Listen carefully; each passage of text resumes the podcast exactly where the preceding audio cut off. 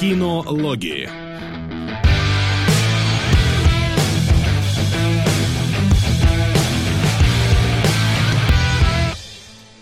Итак, уважаемые наши зрители, кто уже успел подключиться и тот, кто в процессе, мы сегодня, как обычно, в субботу в 15:00 по Москве приветствуем вас в нашей я не знаю, как сказать, кинобудке, киноложеской будке, где сегодня... Киноложе. Ну да. Вот, где сегодня у нас в очередной раз анимологи, причем такие себе, прям там все серьезно. Вот. Но... И немножечко Бэтмена. Немножечко Бэтмена. Так, да. Совсем чутка. Немножечко чутка Бэтмена, немножечко чутка трейлеров. Да, и не забывайте, в 20:00 бренд-нью шоу, биг-премьер, что, где, когда, сегодня. Я буду повторять это после каждой рубрики. О, Господи. Я Димон вот так заговорил сам с собой. После каждой рубрики. Да, ну и пока суть до дела. Да, Смирт 12 подписался на 26-й месяц подряд. Между делом. Спасибо. Пока суть до дела, доделай. Спойлер, скоро тебе это пригодится, Смир 12. Я думал, сыть и делать. Да, я тоже думал, сать до дела, че. Окей. В общем-то, да, привет, народ. 18 ноября, 3 часа по Москве. Кинологи в эфире. Приветствуем. Давай заглушку. Какую еще заглушку? У нас сперва новости. У нас есть новости в этот раз? А у нас... Новости без заглушки, но новостей на самом деле как таковых нет. Единственное интересное, что я видел, это то, что Тарантино ушел к Sony. А все-таки к Sony, да? К Sony. И это ничего не значит. Но можно в двух словах сказать, что Тарантино ушел от Вайнштейна, когда началась вся эта кутерьма. Сука! Ты можешь продолжать, и слышно эхо от тебя, Димон. Да, я уже убрал. Вот. Но там, да, там же за него, по-моему, 4, что ли, компании бились, и в итоге Sony устроила ему какую-то клевую презентацию, но, видать, настолько клевую, что он согласился. Ну, как Кодзиму повозила там куда-нибудь, я не знаю, по офисам своим. Но это ничего ровным счетом на самом деле не значит, потому что я не думаю, что это как-то фундаментально скажется на дистрибуции, на еще чем-то. Просто в вашем PS Plus будет флажка... омерзительная Тарантино к следующему фильму. Будут темы, короче, для PlayStation 4 с омерзительным Тарантино. Вот и все, наверное, скорее всего. А они, может, и до этого, по-моему, что-то было, типа Django, что ли? Это было, но теперь будет точно. Не, ну просто там же суть еще в чем. Он сейчас новый фильм снимает какой-то такой контроверсив дофига. И про ему... Мэнсона, да. И да, и ему нужно было, по-моему, $100 миллионов. То есть бюджет там такой солидненький, но, видать, Sony все-таки приютила и все дала, что хотел маэстро. Слушай, ну на контроверсии в Sony, по-моему, не занимайтесь, если я ничего не путаю, это... Сука! У них было интервью. Вы в прошлый раз не ответили про режиссерский дебют Стюарт. Она сделала превосходную короткометражку «Чоми Слым». Если не видели, обязательно посмотрите. В этот раз донат не на Ким Кидука и даже не на Тульси Люпера. Радуйтесь. Зато на то, от чего вы будете страдать больше Азбука Смерти 2. Спасибо. Прям 2. Как можно страдать больше, чем на Ким Кидуке, я не представляю. Просто нет ни одного режиссера на планете, от которого я бы так страдал, как от него. Серьезно? Прямо? Ким Кидук это твой... Слушай, ну реально, вот я вот все кино смотрю нормально, но на Ким Кидуке меня прям почему-то вот на этих его последних двух мне прям неприятно физически на это смотреть. Не мое настолько, что кошмар. Ни разу такого не замечал. Бичарня. Бичарня? Ну да, бичарня. Сука! Жду не дождусь того момента, когда Келебра будет вопрошать, зачем мы донатим на такие фильмы, а остальные просто офигевать от бессмысленности увиденного. Тролль мать его 2. Спасибо, но офигевать от бессмысленности увиденного мы будем уже сегодня. Ну да. Ну слушай, прям от бессмысленности, я не знаю там. Ну условный смысл там какой-то есть. Сегодня ты мне будешь рассказывать про основную тему, и мы будем ее с тобой раскручивать, как мы обычно делаем. Да, видимо, это... Не буду, к сожалению, понимаешь, вот в чем проблема. Ладно. Что ж, как же наша традиционная рубрика «Давайте копнем». В то, что затвердело. Я бы сказал. Да. Ну чего, я вижу, что 400 человек подсосалось. Отлично. А я пустил заглушечку в ВК. Большое спасибо, Максим. Класс. Я вижу, как я тогда опускаю заглушечку в другую. Да, действительно, лицо покраснело. Итак, мы иногда возвращаем рубрику «Трейлеры». И сегодня у нас есть... пара-тройка трейлеров, про которые хотелось бы поговорить. И первый у меня значится вот это нечто с Дуэйном Джонсоном, которое называется «Рампагни». Чтоб вы понимали, не знаю, почему именно такая присказка, но тем не менее, «Рампейдж» — это официальное русское название фильма. Нельзя по законодательству выпускать в русский прокат фильмы английскими буквами, и поэтому он называется «Рампейдж». Это... Ну, потому что какая-нибудь ярость, их уже 3 миллиона снято там, поэтому какой-то рампейдж очередной выпускать, видимо, никто не хочет. Вот. Но... У меня вопрос. Вы играли в этот рампейдж? Да нет, конечно. Я впервые вообще... Я знаешь, такие типа... Трейлер по фильма по видеоигре такой. Ну, посмотрим, рампейдж. Ну, окей, смотрю такой... По какой это видеоигре? Вот закончится трейлер, такой, что это за видеоигра? Это Донки Конг? Это что это? Или Кинг Конг? Это Кинг Конг Питера Джексона? Фильм по игре, которая по фильму? Или что? Нет, это вот какой-то рампейдж. Сука! Где, видимо, просто... в игре, просто вот эти вот огромные животные разрушали город. Здесь же у нас добавилась драматическая составляющая между Дуэйном Джонсоном и гориллой, с которой он там задружился. Да. Вот. Но, конечно, я вот посмотрел и... Я не знаю, вот после фразы Дуэйна Джонсона, нам что-то там типа «Мы должны эвакуировать Лос-Анджелес», когда там обезьяна такая трехметровая бегает по улицам, и такой, чувак, просто взорвите ее нахер. Нахер вы его слушаете, этого Дуэйна Джонсона? В оригинале не было такой фразы. Какой? Эвакуируйте что-то там? Да, я не помню сейчас такой. Там была фраза «Полетели спасать мир», которая выглядит очень наигранно и нелепо, но от Дуэйна Джонсона ладно. Но в целом я не помню такой фразы. Что мне понравилось, и вообще я как бы смотрю такой, а у создателей «Годзиллы»-то в принципе появился любопытный конкурент. Потому что выглядит, на удивление, неплохо. То есть... Сука! Всем привет. Привет. На прибытие. Спасибо, Сэмми. Коротко и ясно. Слушай, не знаю, я после фразы от создателей «Разлома Сан-Андреас», я такой уже стал более скептичен резко. Я тоже, но, выглядит-то все равно как-то охереть не встать.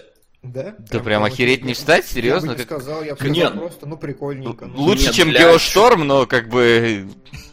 Ну, для чуваков, которые вот делали действительно там этот Сан-Андреас, как бы выглядит вполне достойно, мне кажется. Ну, чуваки, которые делали Сан-Андреас, так себе конкуренты, например, Конгу Острова Черепа, именно в плане красоты и всего такого. Потому что я смотрел «Разлом Сан-Андреас» и, честно, не очень-то впечатлил. Кроме как Александр и Дадарио, там не на что смотреть, если что. В архивах Британского института кино хранится первоначальный финал «Стрэндж Лава» с битвой тортами в военной комнате. От него отказались, посчитав слишком фарсовым. Еще раз, сцена из «Стрэндж Лава» слишком фарсовая. Чее. Ну, я согласен, по-моему, действительно, концовка не вписывалась бы такая, та, которая есть, гораздо лучше. Действительно, гораздо лучше. Поэтому, не знаю. Вот, че, да. Вот, че, я тоже... Я того же мнения. Ну, а так я посмотрел «Рампейдж», честно, я не загорелся желанием на этот фильм сходить, потому что, во-первых... Плюс еще до этого буквально у нас на Лиге Справедливости показывали еще один трейлер с Дуэйном Джонсоном только по «Джуманджи». И какая-то передозировка Дуэйном Джонсоном просто вот повсюду вообще в последнее время. Ну он какой же там самый высокооплачиваемый и все. И вообще, да. Мир сошел с ума. Дуэйн Джонсон самый высокооплачиваемый актер. Куда мы катимся вообще? Не Кристиан Бейл, не Леонардо Ди Каприо, не Мэтью МакКонахи. Дуэйн Джонсон, блин. У которого одна эмоция. Эмоция картошки. Вот такой. Вот этой вот. Мне, кстати, с некоторых ракурсов в Лиге Справедливости Галь Гадот напоминала женскую версию Дуэйна Джонсона. Особенно, когда вот у нее, знаешь, волосы затянуты совсем назад, что их почти не видно. Окей. Хорошо. Ладно, давай, второй.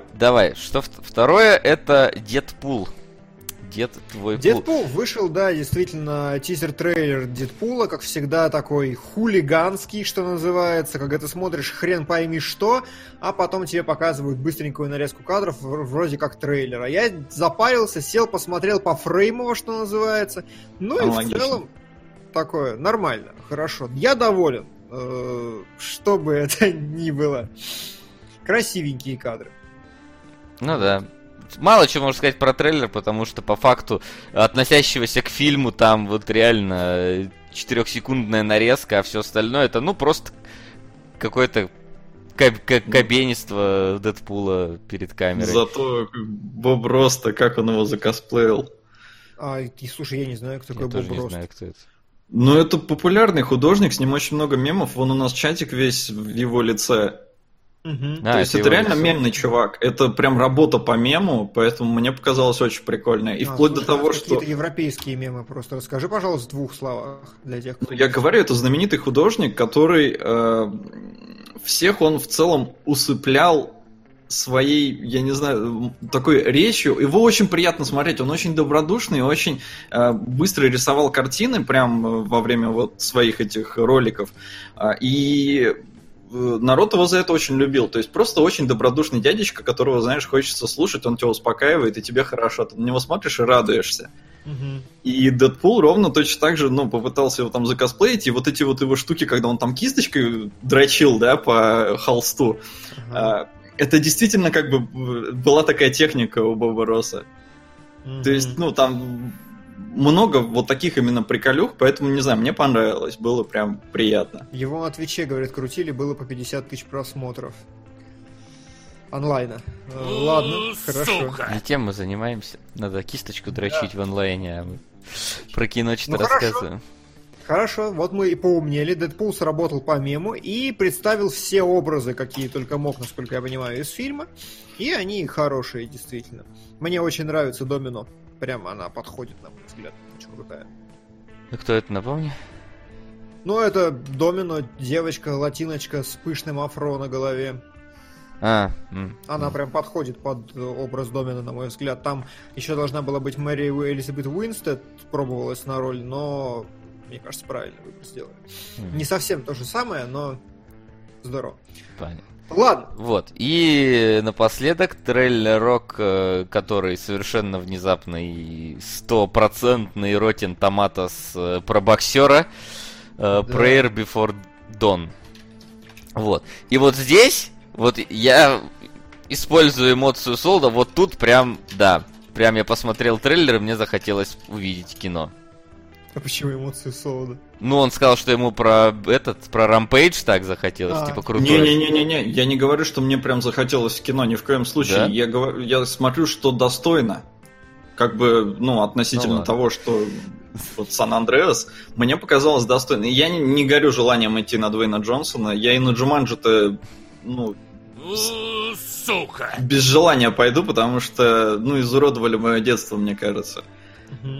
Вот, а здесь, ну да, давай, рассказывай, Prayer Before Dawn. Prayer Before Dawn — это, короче, очередная история о жизни боксера, но когда мы вывалили этот трейлер, оказалось, что это не просто боксер. Я сейчас прям зайду в группу кинологи и прочитаю восторженный отзыв человека, который оказался легендарно счастлив этой экранизации, потому что, мне кажется, вот он лучше всех объяснил, что это за чувак.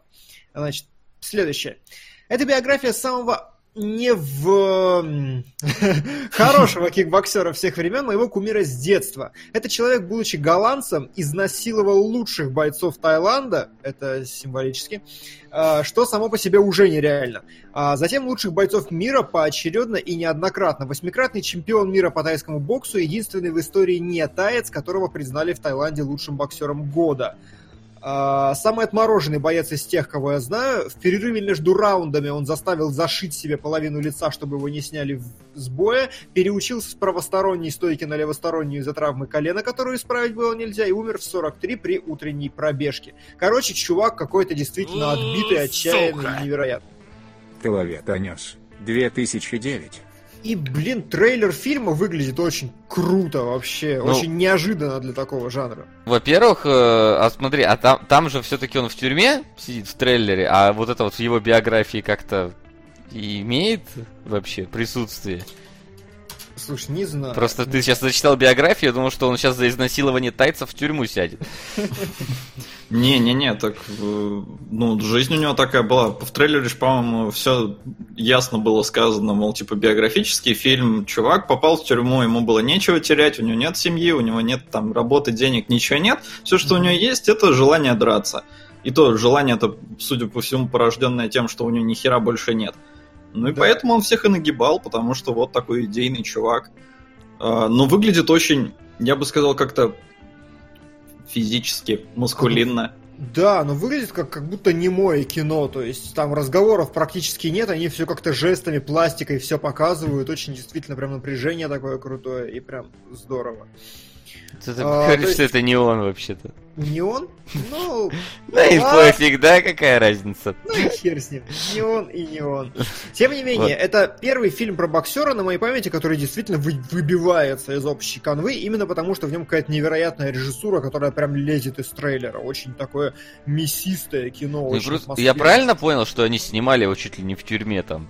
Там какая-то фраза, что прям в тюрьме снимали там в Тайской. Да, там есть такая фраза, что снимали в тайской тюрьме, действительно. И это, конечно, жесть, потому что тайская тюрьма это... Сука! Такое... Сука! Это да, это именно так и есть, поэтому... Если они действительно там ходили и в тюрьме снимали, это прям очень, понимаешь, вот...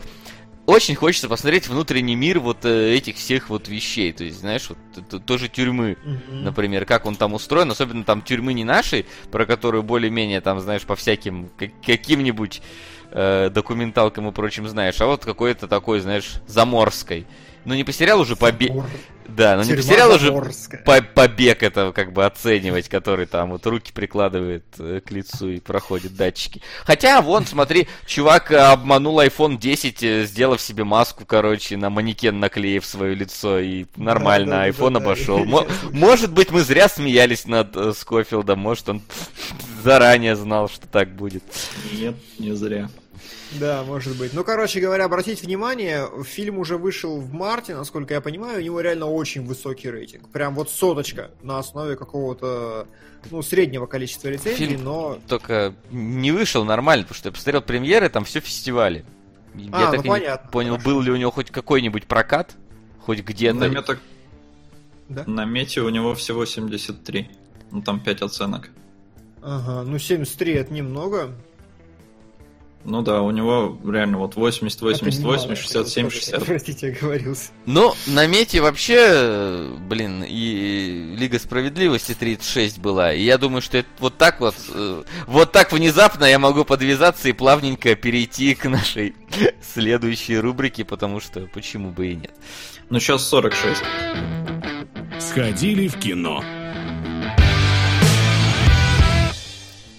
Ну, сейчас-то уже да, но как бы... Но изначально кипиш был страшный. На самом деле, очень-очень-очень сыкотно было идти на этот фильм в кино. Серьезно? Что... Прям сыкотно на фильм идти было? Ну, как тебе сказать, вот я на «Бэтмена против Супермена» я не хотел идти в кино, я вам тогда так и сказал. Все понятно, рейтинг низкий, я не иду. Потому что со Снайдером мне было все понятно. То есть я сразу понял все косяки фильма по низким баллам. Это вылезло все худшее, что было в Снайдере. Все понятно, мне даже не интересно.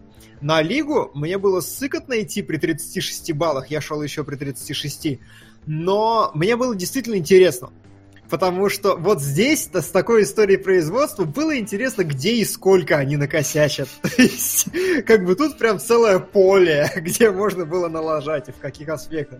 Ну, как мне кажется, вот так вот кардинально прям и конкретно мало где налажали. То есть, есть какой-то глобальный, ну, то есть глобально прям обсеров нету в фильме. Есть какие-то места, которые слабые в нем. Это да. Ну и в целом, там, знаешь, общий настрой вот этот вот DC-шный, он по-прежнему сохраняется, такой прям про грустных клоунов, которые пафосные речи толкают. И попытки его как-то там более-менее развеселить не очень-то удались, как мне кажется. Mm-hmm. Ну, как бы я свое высказал, поэтому давайте первыми вы. В любом случае, я потом добью, что мне еще кажется важно. Ну, мне показалось, что он все-таки несколько вот скачет с этой серьезности к смешуткам. И я прям сидел, и мне было любопытно. Так, ну, по-моему, вот это Снайдер, а это, по-моему, Выдан, а это, по-моему, опять Снайдер, а это, по-моему, опять Выдан, и где же замазанные усы? Да. То есть... Как бы, ну реально фильм местами прям разваливается, он прям такой типа, блин, по-моему, тут вы что-то вырезали, по-моему, здесь вы что-то пересняли, по-моему, сюда вы что-то вклинили, поэтому, ну, как-то у меня он вроде бы собрался в цельную картинку, но было ощущение, что его собирали из говна и палок. У него причем монтажные какие-то косяки иногда есть, просто с крупности, со средней на среднюю это одного и того же героя, и как бы это настолько фатальная ошибка вообще, настолько нельзя так делать, это знает каждый дебил, что просто ты сидишь такой, как вы могли это пропустить, и там очень много действительно ляпов по монтажу. Вот, с другой стороны, мне понравилось, что в целом его выкрутили по яркости, и он теперь не такой серый и унылый, как тот же там Бэтмен против Супермена, он все-таки... Сука! Спасибо за стримы. На ВЛК КРСТ. ВЛК, да, прекрасно. Сейчас добавлю. А что это? Волокна Кристалл. Великая красота это. А, ладно. Вот. Ну, слушай, несмотря на то, что его там осветлили, чем Бэтмен против Супермена, не знаю, мне по-прежнему казался каким-то сволочь темным таким, что прям, не знаю, то ли у нас как-то его крутили с заниженной яркостью, то ли еще что-то, но сука. Мне прям было тяжело. Вот собака бы мягкий знак чая. Спасибо, кстати. В детстве мне это казалось охренительным фильмом. Мне до сих пор так кажется. А песня у меня до сих пор в плейлисте где-то валяется. Мне он по-прежнему показался довольно темным, ну... То есть, не знаю, как-то вот не хватает ему просто насыщенности цветов в этом фильме, и многое чего происходит тоже в каких-то темных подвалах, блин. И, ну, или еще типа того. Это да, это прям фишка цветовой гаммы DC. Ну, блин, не знаю, мне кажется, что вот несмотря на цветовую темную гамму, тот же Темный рыцарь Нолана выглядел как-то поцветастее. Так нет, он не являлся частью DC Universe, то есть как бы, это же как делается, берется один режиссер, который был Снайдером до последнего времени, сейчас, насколько я понимаю, Снайдера снимают с этого поста окончательно. Ближайшее. А снимают ли? Потому что до этого-то он сам ушел. Нет, он сам ушел с производства фильма, но сейчас, насколько я понимаю, смотрите, сумма всех слухов выглядит так. У Бена Аффлека алкоголизм капитальный, он не может играть, причем я, сука, готов поспорить, что я видел в фильме сцены, где он снимался с похмелья. Да, там видно у него лицо красное. Белладонна. Это сюжетная артхаусная порнуха, которую невозможно смотреть, и у меня вопрос. А в чем был смысл не делить Белладонну с Метрополисом? Между ними же вообще никаких точек соприкосновения. А бабла на перекресток. Это интересный вопрос. Точка соприкосновения есть. Это один человек в продакшн-истории, я расскажу. Это вот. Один человек, который донатил. Да, единственное, что. Че я врал, напомните, пожалуйста. Про алкоголизм. Вот, про алкоголизм. У Бена Аффлека алкоголизм, его прям видно в фильме, иногда у него прям есть такое блестящее красное с перепеньевитья рожа. Вот. Мне кажется, в одном моменте, в котором спойлер его держал за челюсть, он его просто типа в чувство пытался привести таким. Да нет, вроде. Я еще в самом начале видел, я даже когда трейлеры монтировал, сидел, я, короче, смотрю, такой, вот здесь, вот он этот кадр, иди смотреть. Ну да, там, где он с Альфредом общается еще в трейлере, типа... Да, именно это. Пингвины заводные были наши наибольшие проблемы, он там, по-моему, прибуханный. Угу. Вот, о чем я говорю. У Бена Аффлека, значит, проблемы определенные, и это говорят уже много кто, уже есть такая, я слышал суждение, типа, ну знаете, тело Бена Аффлека сложно назвать храмом, как у Тома Круза, с намеком на то, что пузико-то у него тоже что-то отвисло к этому фильму уже, не выдержал чувак, видимо, тренировочный ритм. Так вот, кроме того, у них катастрофические сборы уже сейчас, и... Есть такая теория, что уже где-то анонсированы и проскальзывали слухи, что фильм про Флэшу сольный будет посвящен Флэшпоинту. А это значит, что, скорее всего, вселенная DC получит перезагрузку после фильма по Флэшу. И с этим связано то, что фильм про Бэтмена задерживают, не выпускают и, возможно, сменят актера, что уже не понадобится. Вот кто-то пишет, что, да, что спойлер на постере. Я вам скажу так, спойлер, блин, в начале фильма, когда вторым именем после Бена Аффлека называют Кевилла. Поэтому там... Очень... Но это вообще никакой не спойлер. Все знали, что он снимается. И более того, в конце первого фильма показали, что как бы что нас ждет, к чему у меня есть вообще серьезные претензии. Но об этом мы обо всем поговорим в спойлер-зоне, которую запишем сегодня-завтра. Завтра, сегодня ЧГК еще. Да, завтра.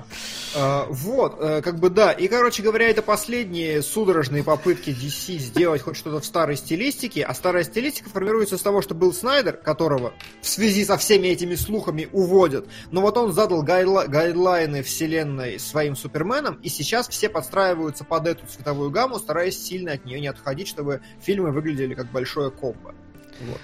Большое комбо. У меня к этому комбо есть претензия, вот к этому конкретному. Сейчас без спойлеров, но в общем абстрактно опишу. Здесь очень синтетическая, я не знаю, синтетический злодей. И Какой синтетический? Я не знаю. Искусственный? Ну, он как будто бы, вот, знаешь, вот, ну, нам нужен злодей, нарисуй что-то вот, типа, похожее на злодея. Мужика, блин, в броне с рогами нарисуй. Все. Причем это какой-то легендарный, на самом деле, злодей. Я не очень шарю, но... Я тоже не очень шарю. Так... Сука! Воу! Приветствую, господа. Наконец-то добрался до эфира, и пока я тут, буду потихоньку продвигать интересное кинцо. На господин Никто. Не удержался. Спасибо. Чилинги. Наконец-то мы обсудим, да, говяный актер Джаред Лето или нет, потому что за ним что-то закрепилось. Спасибо колоссально. Да, спасибо. То есть у меня, я не знаю, к кому это претензия к первоисточнику или претензия к тому, что здесь делали, но злодей здесь выглядит как, не знаю, как какой-то рандомный враг в Dark Souls'е просто. Ну, то есть вот реально какой-то рандомный. И... Когда я увидел вот артефакты, из-за которых все происходит, я такой, ну, Майкл Бэй просто в гробу должен перевернуться вот в виде эти кубы, потому что вот его режиссерская карьера уже там, знаешь, где-то крутится, потому что он кроме трансформеров ничего не снимает. Вот. Я увидел эти кубы и такой, господи, серьезно, кубы. Ну, то есть, блин, вот МакГаффин хуже не придумаешь. Просто, я не знаю. Не, ну... Я абсолютно согласен вот с этими претензиями, потому что кубы — это дичь, главный злодей — это полный слив. Просто вот компьютерная болванка бегает из видеоигры какой-то, и она просто злая, потому что злая. То есть, возможно, да, это какой-то там знаменитый из комиксов чувак, но проблема вообще в фильмах DC в том, что они не представляют персонажей, они вот сделали сразу эту сборную солянку, типа, вы все знаете этих персонажей. Ни хера, не все их знают, особенно там дети, которые только подросли, которым там лет по 13-14. Вы не рассказываете и даете им вот такую, типа, ой, это клевые персонажи, и вот против них какой-то культовый злодей, который в фильме вообще никак не раскрыт, не представлен, непонятен и не привлекает. При этом совершенно непонятно, нахера он компьютерный. То есть вот зачем? Чтобы быть более зловещим, может быть. Ну и, кстати, спецэффекты местами говно. Прям вот уровня Wonder Woman. А там они тоже были местами говна. Слушай, не знаю насчет Wonder Woman, у меня претензий там не было, да и здесь я не особо докапывался к графике, я как-то лояльно к ней отношусь, но я могу понять почему, потому что, судя по трейлерам, они выкинули полфильма вообще, то есть очень много сцен, которых в фильме просто нет, и которых непонятно вообще куда вставлять, то есть киборг до перевоплощения в трейлерах есть, ходит просто пацан. Есть сцена, где в полицейского кидают тачкой, киборг ее отшибает, такой встает, там значит, переговариваются. Нет такого вообще, где это, как? Ну да, Флэш разбивает окно какое-то. Да, Флэш разбивает окно, причем очевидно, что это какой-то Origin, потому что он там делает это с таким лицом, как будто нихера, что я могу. Вот, ну то есть фильм прям покоцали. Это сделал Джосс Уидон со своим вот этим вот, принес Мстителей в DC. При этом действительно там есть сцена, где Флэш реально отыгрывает ртуть, но так, на минималочках. Угу. Прям. Вот. И что еще? Ориджин. Там объясняют тебе некоторые Ориджины. Если у Киборга это сделано, ну, нормально, как бы. Ну, как бы туда-сюда. Да, у Флэша тоже более-менее. У Аквамена просто позорище сраное. Да, это лучший эпизод всего фильма вообще. Лучший в кавычках. Да, он настолько же... Вот если реально, вот если есть в этом фильме реальное дерьмо, вот это эпизод с Акваменом, потому что Аквамен приплывает домой, там, значит, выскакивает... Не-не-не, стой, что за спойлеры пошли? Да, это спойлер-зона уже пошла. Сейчас мы, знаешь, так типа намётки даем, что... Да, и Аквамен вообще самый бесполезный персонаж во всей этой Justice League, потому что... При том, что крутой! Он крутой, да, но он самый бесполезный, потому что его способностями не пользуется вообще на протяжении... Не, один раз было, он там, ну, в спойлер-зоне скажу, как давно было один раз. Всем помогло. Да? Всем? Да. Помогло? Всем. А, да, был. А, окей, что-то там было один раз, согласен. Чуть-чуть там помогло, но по факту он, конечно, такой. Он довольно колоритный, но довольно бесполезный. Ну и, честно говоря, ладно, не, это спойлер. Спойлер. Все, в спойлере обсудим. Есть очень серьезные претензии к фильму, но в целом, вот так, если... Давайте, советуем идти в кино или не советуем? Слушай, я бы сказал так, это абсолютно проходное кино. Если вам просто вечером нечего делать, и как бы, ну и такие, ну я в принципе смотрел, там что-то где-то, как бы Бэтмен против Супермена качал торрент, то сходить можно, потому что физической боли вы не испытаете. Там есть забавные шуточки, там как бы, ну есть неплохие моменты, есть плохие моменты, то в целом это не дерьмина ссаная, от которой нужно убегать. Вот так я бы сказал. Слушай, я не знаю, вот дерьмина или станная прям БПС, от которого надо было убегать, у него были там... Ну, он в кино был несмотрибельным, факт. В кино, ну да, возможно, в кино был несмотрибелен, хотя, не знаю, именно если ты идешь там, знаешь, вот чисто на картинку, для кино она была вполне хорошая. Продолжаем земляничную поляну. Спасибо, Анатолий. Спасибо большое. Если честно, картинку, да. Да. Кстати, есть... нужно сказсказать, что здесь Уидон-то похерил эту картинку очень сильно. Да, он похерил, ничего. И поэтому я бы, да, знаешь, вот единственное, на что бы я бы полноценно сказал, надо было идти в кино, на Wonder Woman. Она смотрелась прям хорошо. А это, ну, такое себе. Вот абсолютно согласен, что если вы будете смотреть там дома на экранчике, на телевизоре, ничего не потеряете абсолютно. То есть это не будет такого эпика. То есть если в той же Wonder Woman там был момент, когда она из окопов людей поднимала под эпичную музыку, и они бежали там вперед, это было смотреть ого-го как. Здесь такого вообще нету. То есть и...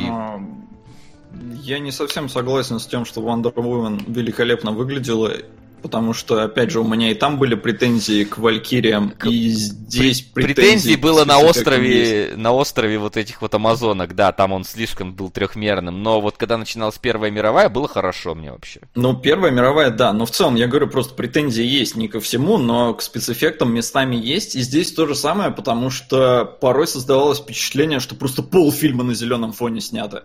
То есть даже какие-то, я не знаю, когда в поле люди стоят, ощущение, что на зеленом экране.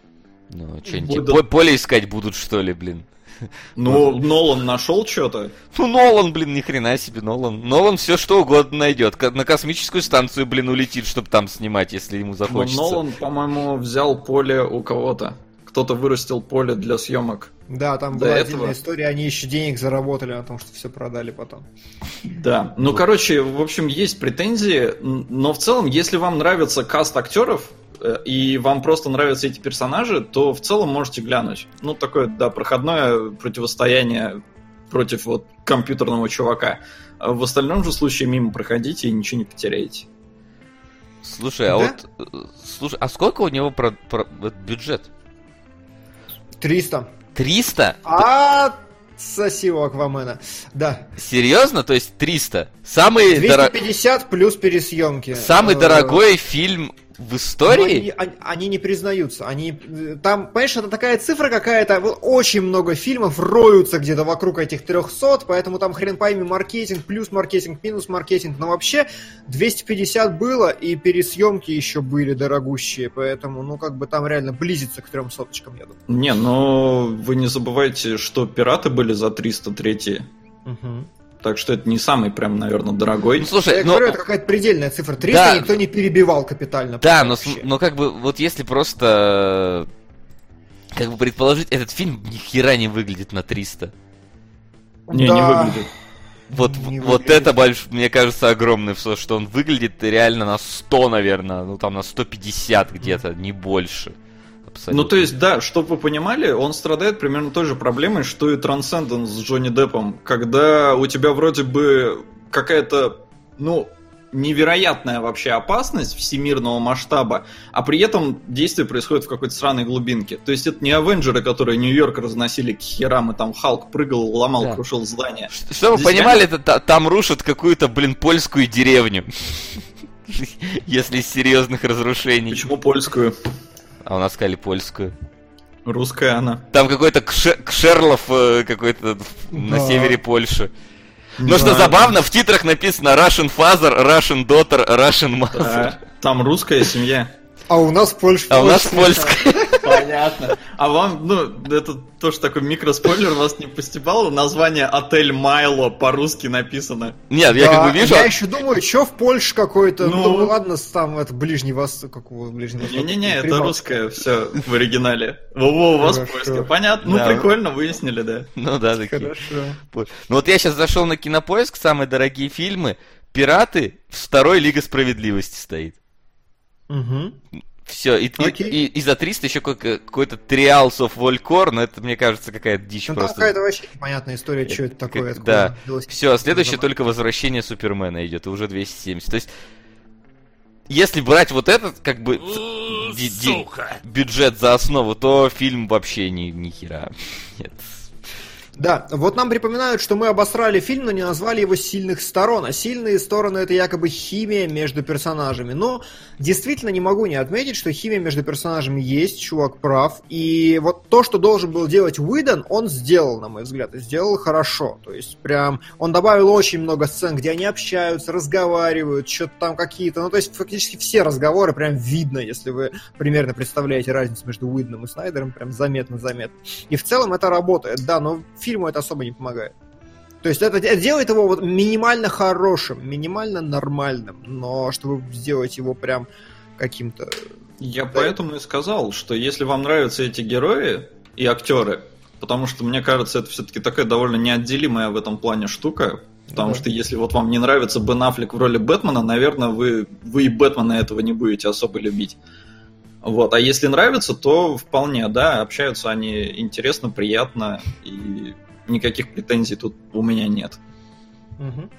Но все равно это далеко не Марвел, это все равно куча пафоса и очень мало юмора, поэтому это такое себе иногда скучное действие, их разговоры, особенно когда они какие-то там, типа, что делают эти кубы, это энергия, которая, это сама энергия, всякое, знаешь, объяснение, типа, они хранят в себе энергию, силу, нет, они сами сила, я такой, господи, боже мой, что-то какая разница вообще, то есть, серьезно. Нет, там местами, да, там видно, что когда пафосная реплика, прям видно Снайдер. Он прям уши его вылезают из кадра. А потом начинаются приколюхи, и ты такой, Уидон. Хотя, здесь тоже, возможно, не все уидоновское, но такое ощущение, что все хорошее уидоновское, а все херовое Снайдера. Да, экшон, наоборот, уидоновский, это было для меня большим минусом. Спрашиваю, как в фильме «Галечка». «Галечка», «Капитан Америка». Все. Так это и в этом так было. Нет, я не против, но она Капитан Америка местный, все моральный компас, все дела. Ладно. Она не вызывает у меня много. Она миленькая, да, она обаятельная, но нельзя обаятельным женщинам делать роль морального компаса. Должен быть аморальный компас в лучшем случае. Аморальный компас здесь, Аквамен. Да. Есть у вас еще что сказать про... Да нет. Да нет? Отлично. Я думаю, да, оставим все на спойлер-зону. Единственное, вот усы Супермена хорошо замазали, тоже, я думаю, в спойлер-зоне. Обсудим. Но... Я скажу сразу, я не заметил. Я тоже, вообще. У меня были претензии к лицу Кавилла местами, и я вот не понимал, это просто его дорисовали, или это вот замазанные усы так повлияли? Хороший вопрос напоследок задает Ургал Улкин. Вопрос про флешпоинт и перезапуск. Каких актеров стоит поменять, а каких оставить? Вот давайте по порядочку. Судя по тому, что флешпоинт Барри Аллена оставят. Как вам он понравился? Мне да. Да, немножко кринчевый, конечно, персонаж, но в целом, да, такой забавненький. Я согласен. Он пацан старался. То есть, как актер, пацан старался. Не да. В нем проблема, в крайнем случае, а в сценарии. Хорошо. Кавилл в роли Супермена. Ну, слушай, когда я смотрел первого Супермена, к нему у меня претензий не было тогда. Претензии к фильму были, к нему у меня не было. Он вполне себе так, знаешь, довольно статный, довольно себе хорошо смотрится. Мне тоже кажется, что он прям идеально подходит под Супермена. Да. Соло? У меня проблема в том, что у меня никому из них претензий нет. Я не хочу, чтобы Аффлек уходил. То есть, вплоть до... настолько не надо никого менять. И Аквамен отличный. На самом деле, я согласен. Вот это действительно хорошее обобщение. Единственное, робот, никакой. Вот да, робот, наверное. Киборг прям, может, он таким и должен быть. Вот в этом проблема, возможно, этого киборга. Да, если он должен быть абсолютно каким-то дженерик, непонятно хрен вообще кем, без единой вкусной черты, пожалуйста. Тогда ты справился со своей задачей. И еще Аквамена, мне кажется, надо актера просто другую роль какую-то дать. Он бы Ареса бы, например, мог играть, а не вот тот дядька с усами нормально. Потому что, слишком Аквамен действительно сосет в этом фильме, а такой колоритный персонаж, именно актер играть такого себе какого-то левого там абсолютно супергероя, мне кажется, ему куда больше какая-то более крутая роль должна у него быть, чем вот Аквамен. Вот последний. У него будет сольник, насколько я помню. Что у него? У него будет сольник. Будет, да. Момо.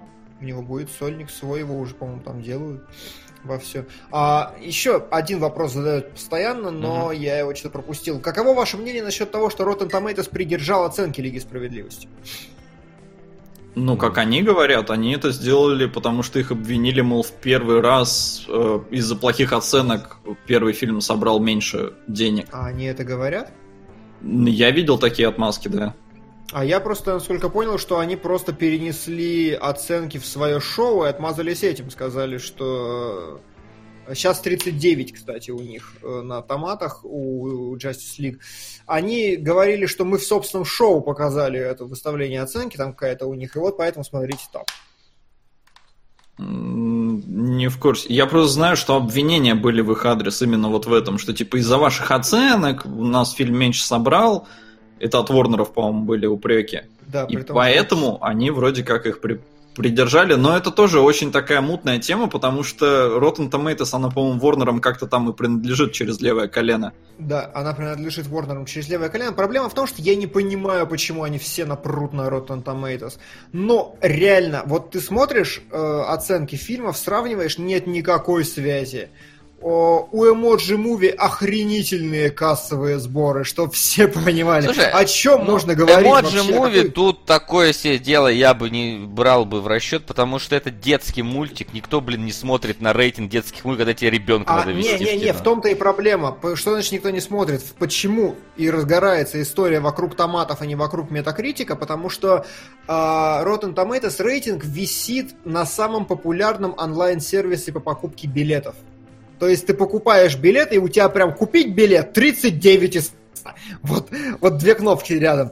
И именно поэтому все прут на томаты, а не потому, что у них авторитета больше. Просто понимаешь, эмоджи, мне кажется, не совсем просто хороший пример в данном случае, потому что родителям похер на что вести детей, детям похер, им главное, чтобы сменялись картинки, разноцветные перед их глазами. Слушай, смотри, я, смотрю сейчас топ-бокс-офис у них. 92% Тор Рагнарок. Второе. Daddy's Home 2. 17%. Murder on the Orient Express. 58%. Bad Moms Christmas. 28%. Пила. 32%. Это я зачитываю. Топ бокс офис. То есть у них большая часть говно. потому что... Не, ну ты сейчас же зачитываешь в то же время то, что только сейчас идет. Да, ты прав. Но я к тому, что реально, я не могу просто быстро найти кнопку, где это что есть, но реально факт, я смотрел, нет взаимосвязи. Прям это очевидно, что между кассовыми сборами и рейтингом томатов нет взаимосвязи никакой. Не, да, я просто говорю, что эмоджи неправильный пример, это все. Потому что это детский мультик, на который... Здесь я с Васяном, наверное, соглашусь, потому что не совсем показательная штука. Ладно, тогда я его когда-нибудь найду, короче, и... И в Patreon запостишь. И в Patreon запущу, да, действительно. Почему нет взаимосвязи на примерах? Договорились? Ну, я вам ссылок накидал в чатик на Patreon. На Патреоне интересно, друзья, подписывайтесь. Да, Patreon. Да. Кто, господи, бокс-офис? Все, написал. Пост. Обязательно появится. Вот. Ну и перед тем, как мы перейдем к домашнему заданию, такое просто... Я вспомнил одну из новостей, которая недавно появилась. Как вообще вы смотрите на то, что Дисней позвонили ЕА и сказали, чтобы вы там это заканчивали херней маяться? Я не в курсе, ну-ка расскажи. Ну, ты же в курсе, что с Battlefront'ом происходит? Ну, да. Вообще, весь этот срач последних 20 дней там. Вот, да. Ну, они за час до выхода Battlefront'а вырезали микротранзакции из него. То есть, заблокировали временно возможность покупать за реальный бабос внутриигровую валюту, типа пока балансит. И проскочила инфа, что вот там...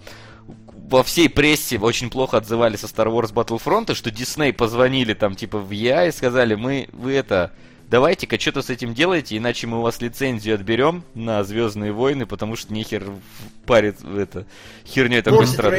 Портит рейтинг бренда, потому что у нас вообще кино тут скоро выходит, если чё. Вот. Мне кажется, это забавно. Это очень смешно, конечно, да. Если это так и есть. Я обосрались, конечно, да. Тут... Не о чем особо говорить. Ну да. Я могу спойлернуть немножко сюжетик Battlefront'а и сказать, что на самом деле страх Disney понятен. Они делали прям ставку на Battlefront'а, это очевидно по сюжету. Он прям предваряет 8-й эпизод, и там есть прямые отсылки на то, что будет происходить в 8-м эпизоде. Вот, так что я немножко теперь знаю сюжета. Никто не знает, а я знаю. Ну как никто не знает? Игра вышла... Все, кто играли в Battlefront, знают теперь, что будет.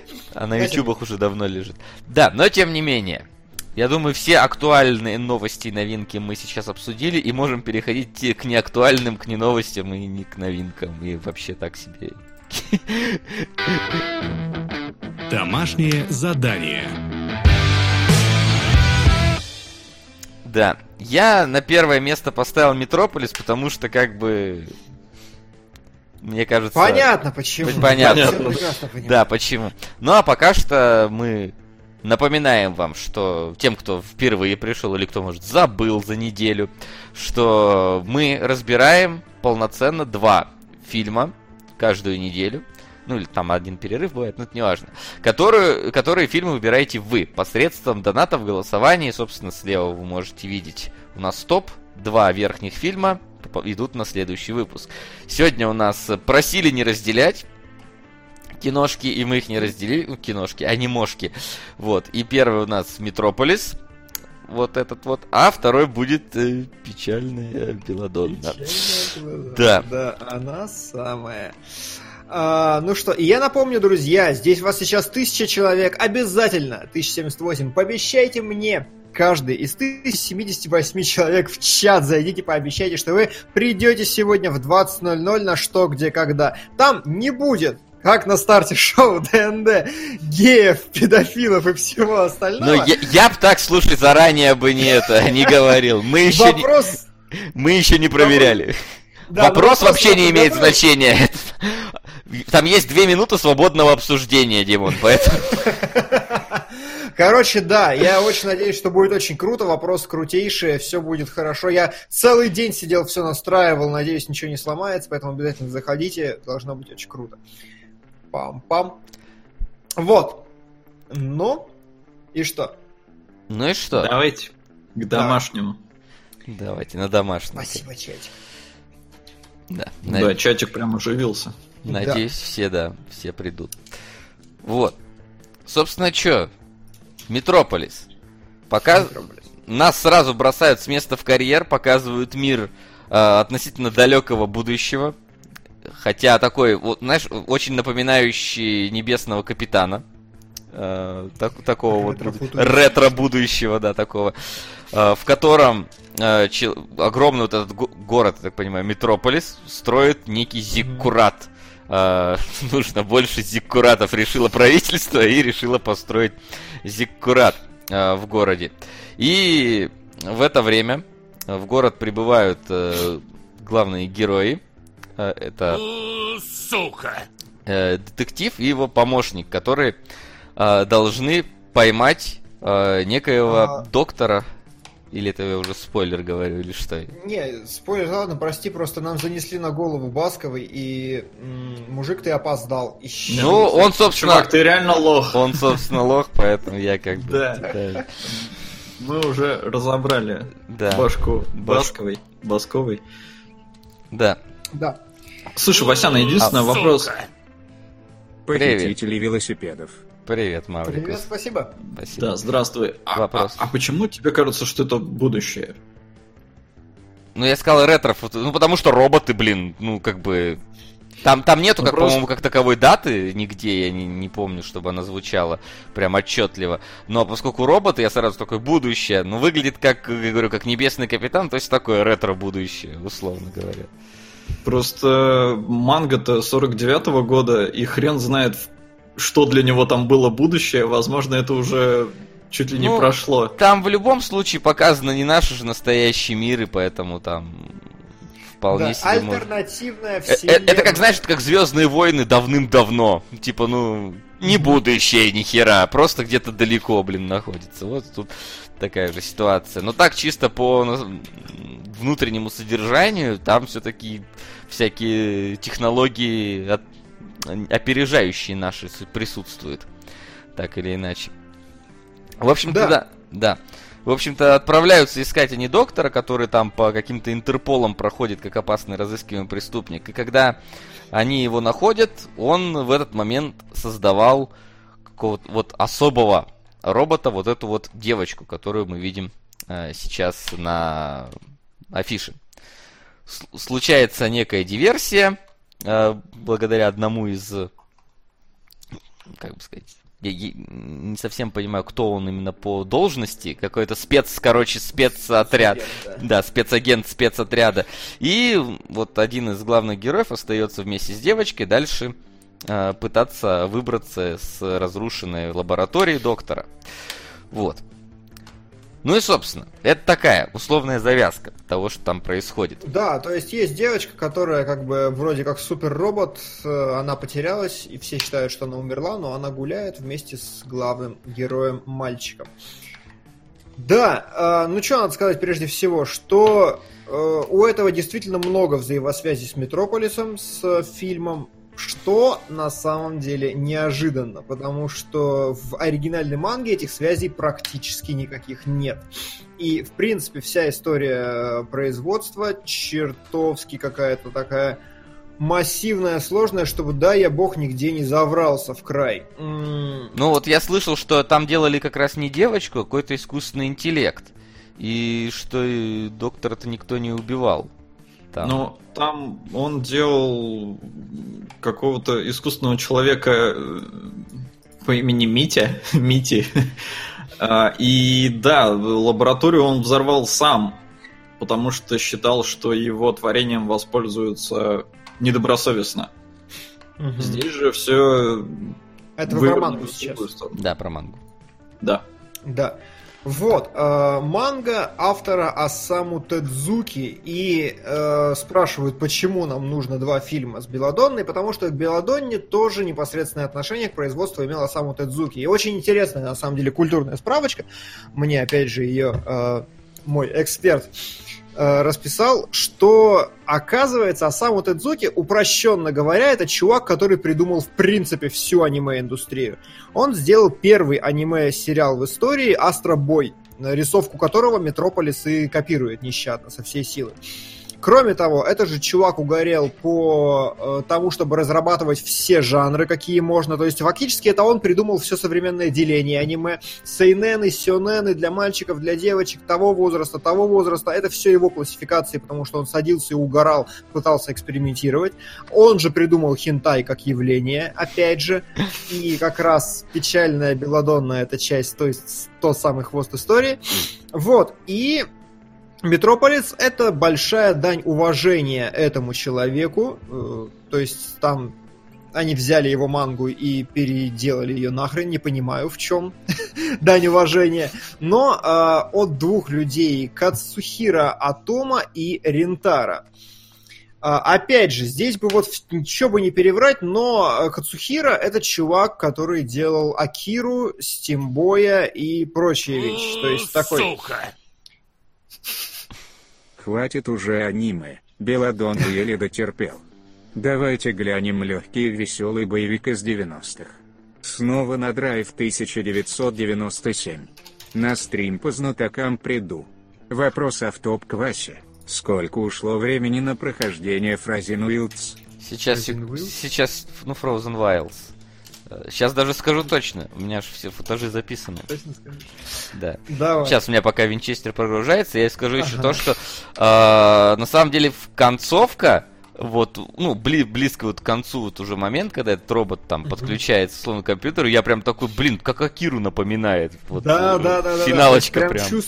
Чувствуются хвосты, действительно, Отомо, и я так понимаю, что сюжетные линии, которые про революцию, про все остальное, вся движуха, это действительно его история.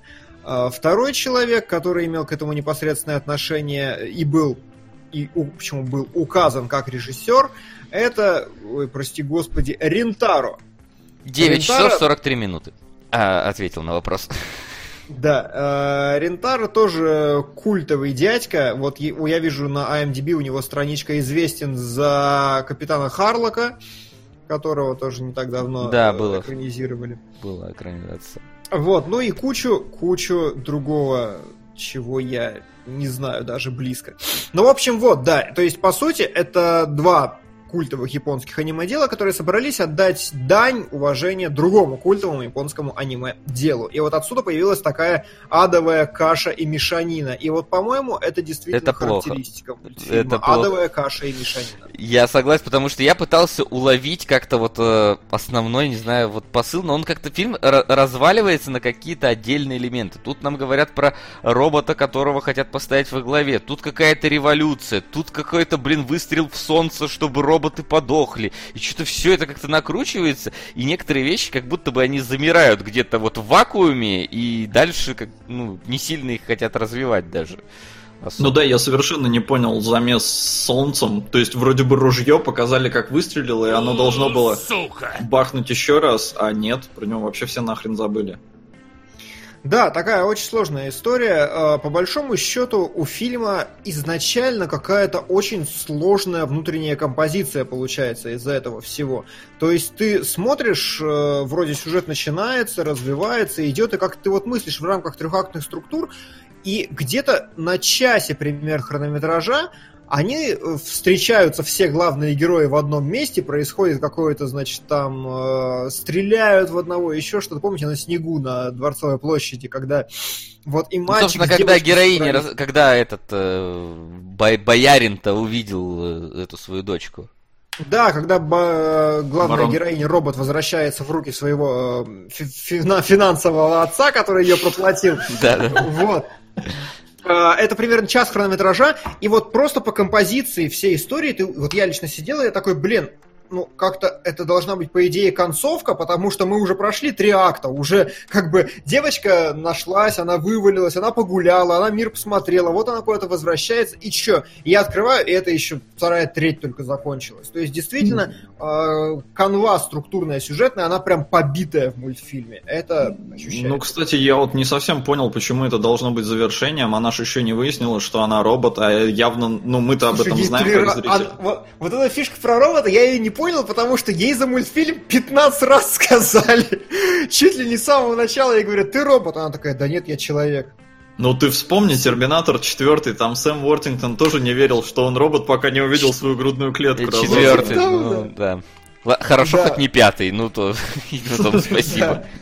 Ну, короче, и реально, ей вот раз 6 сказали, вот 6 не преувеличение. Ты робот? Нет. Ты робот? Да отстаньте вы от меня. Нет, ты робот. Вот, и как бы, но она, знаете, управляет рукой механическими всякими приблудами, там цифровая техника, все дела, там прочитала сеть, просканировала. Ты робот? Да нет. Не, ну после этого она уже не отрицала ничего. Ну, не отрицала, но не соглашалась тоже. Хорошо. Вот. Я не знаю, просто по композиции, но мне казалось, по насыщенности сюжетов, по всему остальному, что это должно быть каким-то, ну... Сериал должен быть, не знаю, 50... Сериал, да, но что это должно быть, вот именно я Солоду сейчас говорю, он говорит, я не знаю, почему он так... Он не знает, почему я так посчитал, потому что просто по балансу, по насыщенности я почувствовал, что вот это какая-то логическая такая история, она так поставлена. Ну, то есть, фактически можно, вот зная уже весь фильм от и до, можно представить, что это конец второго акта, как раз самый-самый конец. И третий начинается с того, что главная героиня уже... Но это, понимаете, это как-то не... фильмовый, скорее, подход, а действительно сериальный. То есть это прям слишком масштабное какое-то завершение арки, слишком сильный контрапункт, на мой взгляд. Как, знаете, такая вещь была в «Планете обезьян» в третьей, когда на протяжении фильма у тебя фильм меняется просто радикально. Прошло 30 минут, и полностью композиция меняется. Причем заметь, что вот этот момент, когда все там вот в одном месте собираются, вот если бы их в этот момент просто перенести в финальную комнату, в целом мы бы ничего не потеряли. Все те же, все там же, и просто бы пошла бы финалочка с героиней, которая садится в это биокресло там. Да, возможно. Но в этот момент раскручивается другая история про революцию и все остальное. И вот здесь, в принципе, стоило бы сказать, сколько сюжетных линий и какие параллельно развиваются в «Метрополисе». Давайте попытаемся как-то это дело перебрать. Ну, собственно, у нас есть линия девочки с мальчиком, да, которые там с роботом убегают. Я не знаю, считать ли вот этого... парни спецотрядовского к их линии, или это отдельная линия? Да, не, отдельная, мне кажется. Парень, который считает, Рок. Что... Рок, да. Он приемыш, насколько я понимаю, он не робот, насколько я понимаю. Вот, который считает, что вот это его отец, хотя отец его не признает и говорит, ты типа приемыш, пошел вон. Но парень искренне верит, что вот отец самый-самый лучший, и вот всю жизнь положил на служение ему. Это целая линия. Есть у нас повстанцы, которые... Ну, не повстанцы, а, собственно, эти революционеры, которые против роботов, потому что эти гады нас без работы оставят. Вот. И я не знаю, вот если честно, я не совсем уловил, эта революция связана со свержением власти? Или это вообще отдельное было свержение власти? Потому что вроде как революционеры не должны быть на стороне одной из элит. У них своя какая-то мотивация. Я так понимаю, элиты манипулировали, как всегда, революционерами, но действительно, линия революционеров выглядит очень странно. Очень обрывисто. Да? Она берется из ниоткуда и развивается слишком резко и заканчивается там же, где остановилась. Да, и то есть как-то, вот эта японская история про то, что... Самое важное, они могут уместить в одно предложение и никак его не выделить, к этому я до сих пор не могу привыкнуть, и, насколько я понимаю, в принципе, даже если озвучивается где-то как-то фундаментально глобальный посыл этой революции, насколько я понимаю, это то, что людей заменяют роботы, но он как-то так вскользь, так как-то вот мимолетом, и поэтому он не откладывается у тебя в голове до должной степени. Ну, у меня в голове, хорошо. Ну, да. Плюс дедушка есть, этот детектив частный. Да, дедушка частный детектив, который пытается найти своего внука и параллельно тоже разбирается во всей истории. С роботом. Робот, кстати, очень похож был на этого Синта из Fallout 4. Да, в этого Ника Валентайна. Да, действительно. Не удивлюсь, если это какая-нибудь отсылка. Ну и вроде есть элита. Да, но элита, она к революции, наверное, все-таки относится ближе. Не, ну слушай, нет? У них отдельно, то есть там прям элиты, они тоже между собой воюют, прутся и все. Да. Тогда вопрос, выстрел из пушки в солнце, это к кому относится? Вот это вообще я не понял. Сука! Да, хрен вообще. Продолжу медленно толкать убийство членом в глазницу. Астон Адзифт, чувак заразителен. Блин, а где убийство членом? Сербский фильм, я так понимаю. Сербский фильм, да, это он. Окей. Он родимый. Да. Вот, «Выстрел в солнце», непонятно, в конце, для тех, кто не смотрел, появляется какая-то история про то, что вот пушка, которая должна выстрелить в солнце, отключить всех роботов, и действительно непонятно, что это, зачем, откуда и как. И понимаете, самая большая проблема вот в «Метрополисе», для меня лично, когда ты смотришь «Акиру», ты такой хер с ним, понятно, половину вырезали, в манге все нормально объясняется, понятно, хронометраж. Здесь-то чё? То есть нету, манга вообще не про то, пересечения мультфильма с мангой нет, то есть чуваки, когда собирали этот мультфильм, у них нет такого оправдания, что у нас не вошло, оно было там где-то, оно было как-то, вы можете про это прочитать вот там, нормальная концовка, как у Миядзаки, про этих, про жуков там, это забыл, как называется, нормальная концовка в манге, короче, потом выпущена, все, здесь просто произведение от и до, и в нем абсолютно непонятно, к чему эта хрень. Ну, это такое ощущение, знаешь, что вот режиссеры, вот, которые, да, там снимали, эти создатели, они просто где-то тусили, им 4 разных человека рассказали про мангу, которую они прочитали недавно, и они попытались по вот этим вот воспоминаниям, которые им на пьянке какие-то чуваки рассказывали, снять. Причем фильм с похмелья посмотрев еще, «Метрополис», сам. Да, видимо. Потому что из него много заимствовано. Вот, и такие типа сняли. Ну, единственное, что, конечно, сняли красиво, ничего не сказать, нарисовано оно здорово, анимировано тоже, потому что я смотрел его после «Белладонны», и это было просто раем. Да, аналогично. А я наоборот, я нажалко, я не проникся. Да, то есть я такой смотрю, ух ты, блин, люди говорят, и рот открывается, нихера себе, как мы шагнули-то вперед далеко. Вот поэтому, Макс, будущее, потому что люди говорить научились. Не, ну тут просто это 2001 год, а «Белладонна» там какого-то 76-го, что ли. Угу. Надо все-таки делать скидочку. Ну, тогда умели говорить. Да. Но вот знаете, вот несмотря на то, что действительно фильм разваливается, какой-то обрывистый, какие-то линии, которые переплетаются сами на себя, какой он охерительно атмосферный и охерительно действительно красивый. Потому что я даже не столько угорел, потому как все анимировано, хотя анимировано, я так понимаю, 24 кадра в секунду, то есть там все дела... Но, черт возьми, вот именно с точки зрения передачи атмосферы, с точки зрения первых 20 минут, как они гуляют по этому городу, когда каждый задник шевелится, когда везде все продумано, жизнь какая-то кипит. Так, это все здорово вообще. Я сидел, и меня прям размазало по экрану от того, как это круто. Как у вас было? Наполнение крутое. То есть прям действительно можно останавливать кадры и рассматривать, что они там нарисовали, потому что очень много объектов, очень все... как-то наполнено круто, поэтому да. Причем мне даже кажется, я в одном кадре увидел отсылку к «Бибопу», потому что там вывеска была «Бибоп». Причем она была как будто, за главными героями, то есть там букву какой-то было не видно, но, судя по всему, там было написано «Бибоп». То есть, может, это отсылочка к ковбою. Ты не проверял? Нет. Ну, сейчас тебя засмеют. Не, может быть, я не в курсе. «Ковбой Бибоп» муви вышел в 2001-м, и это в 2001-м. Эпиграфом к фильму нам пишут стали слова Жюля Мишле: «Будущее, каждой эпохи грезится следующее за ней». А «Будущее» — это название этого. Статья. Ух ты, прикольно, у меня деда звали Авенир, я не знал, что Авенир значит «будущее». Ладно. Дед из будущего. Хорошо. Вот, да, каждой эпохи грезится следующее за ней. Как может, вы видите? Смотри, вот был вот этот вот Осаму Тэдзука, у которого было свое видение, видимо, этого, будущего. А сейчас пришли вот эти вот двое, и по его, условно говоря, каким-то видениям сделали свое видение какого-то будущего. Не знаю, мне кажется, это больше про фабульную такую историю, то есть каждой эпохи грезится будущее, следующее за ней, то есть, по сути, чувак, который создавал девочку, робо-девочку, вся его идея заключалась в том, чтобы эту девочку править всем человечеством, то есть ему казалось, что роботы должны править человечеством. Кому-то казалось, что нет, и, по-моему, в перечислении тем мы этого не коснулись. Тут же есть целая тема с тем, как...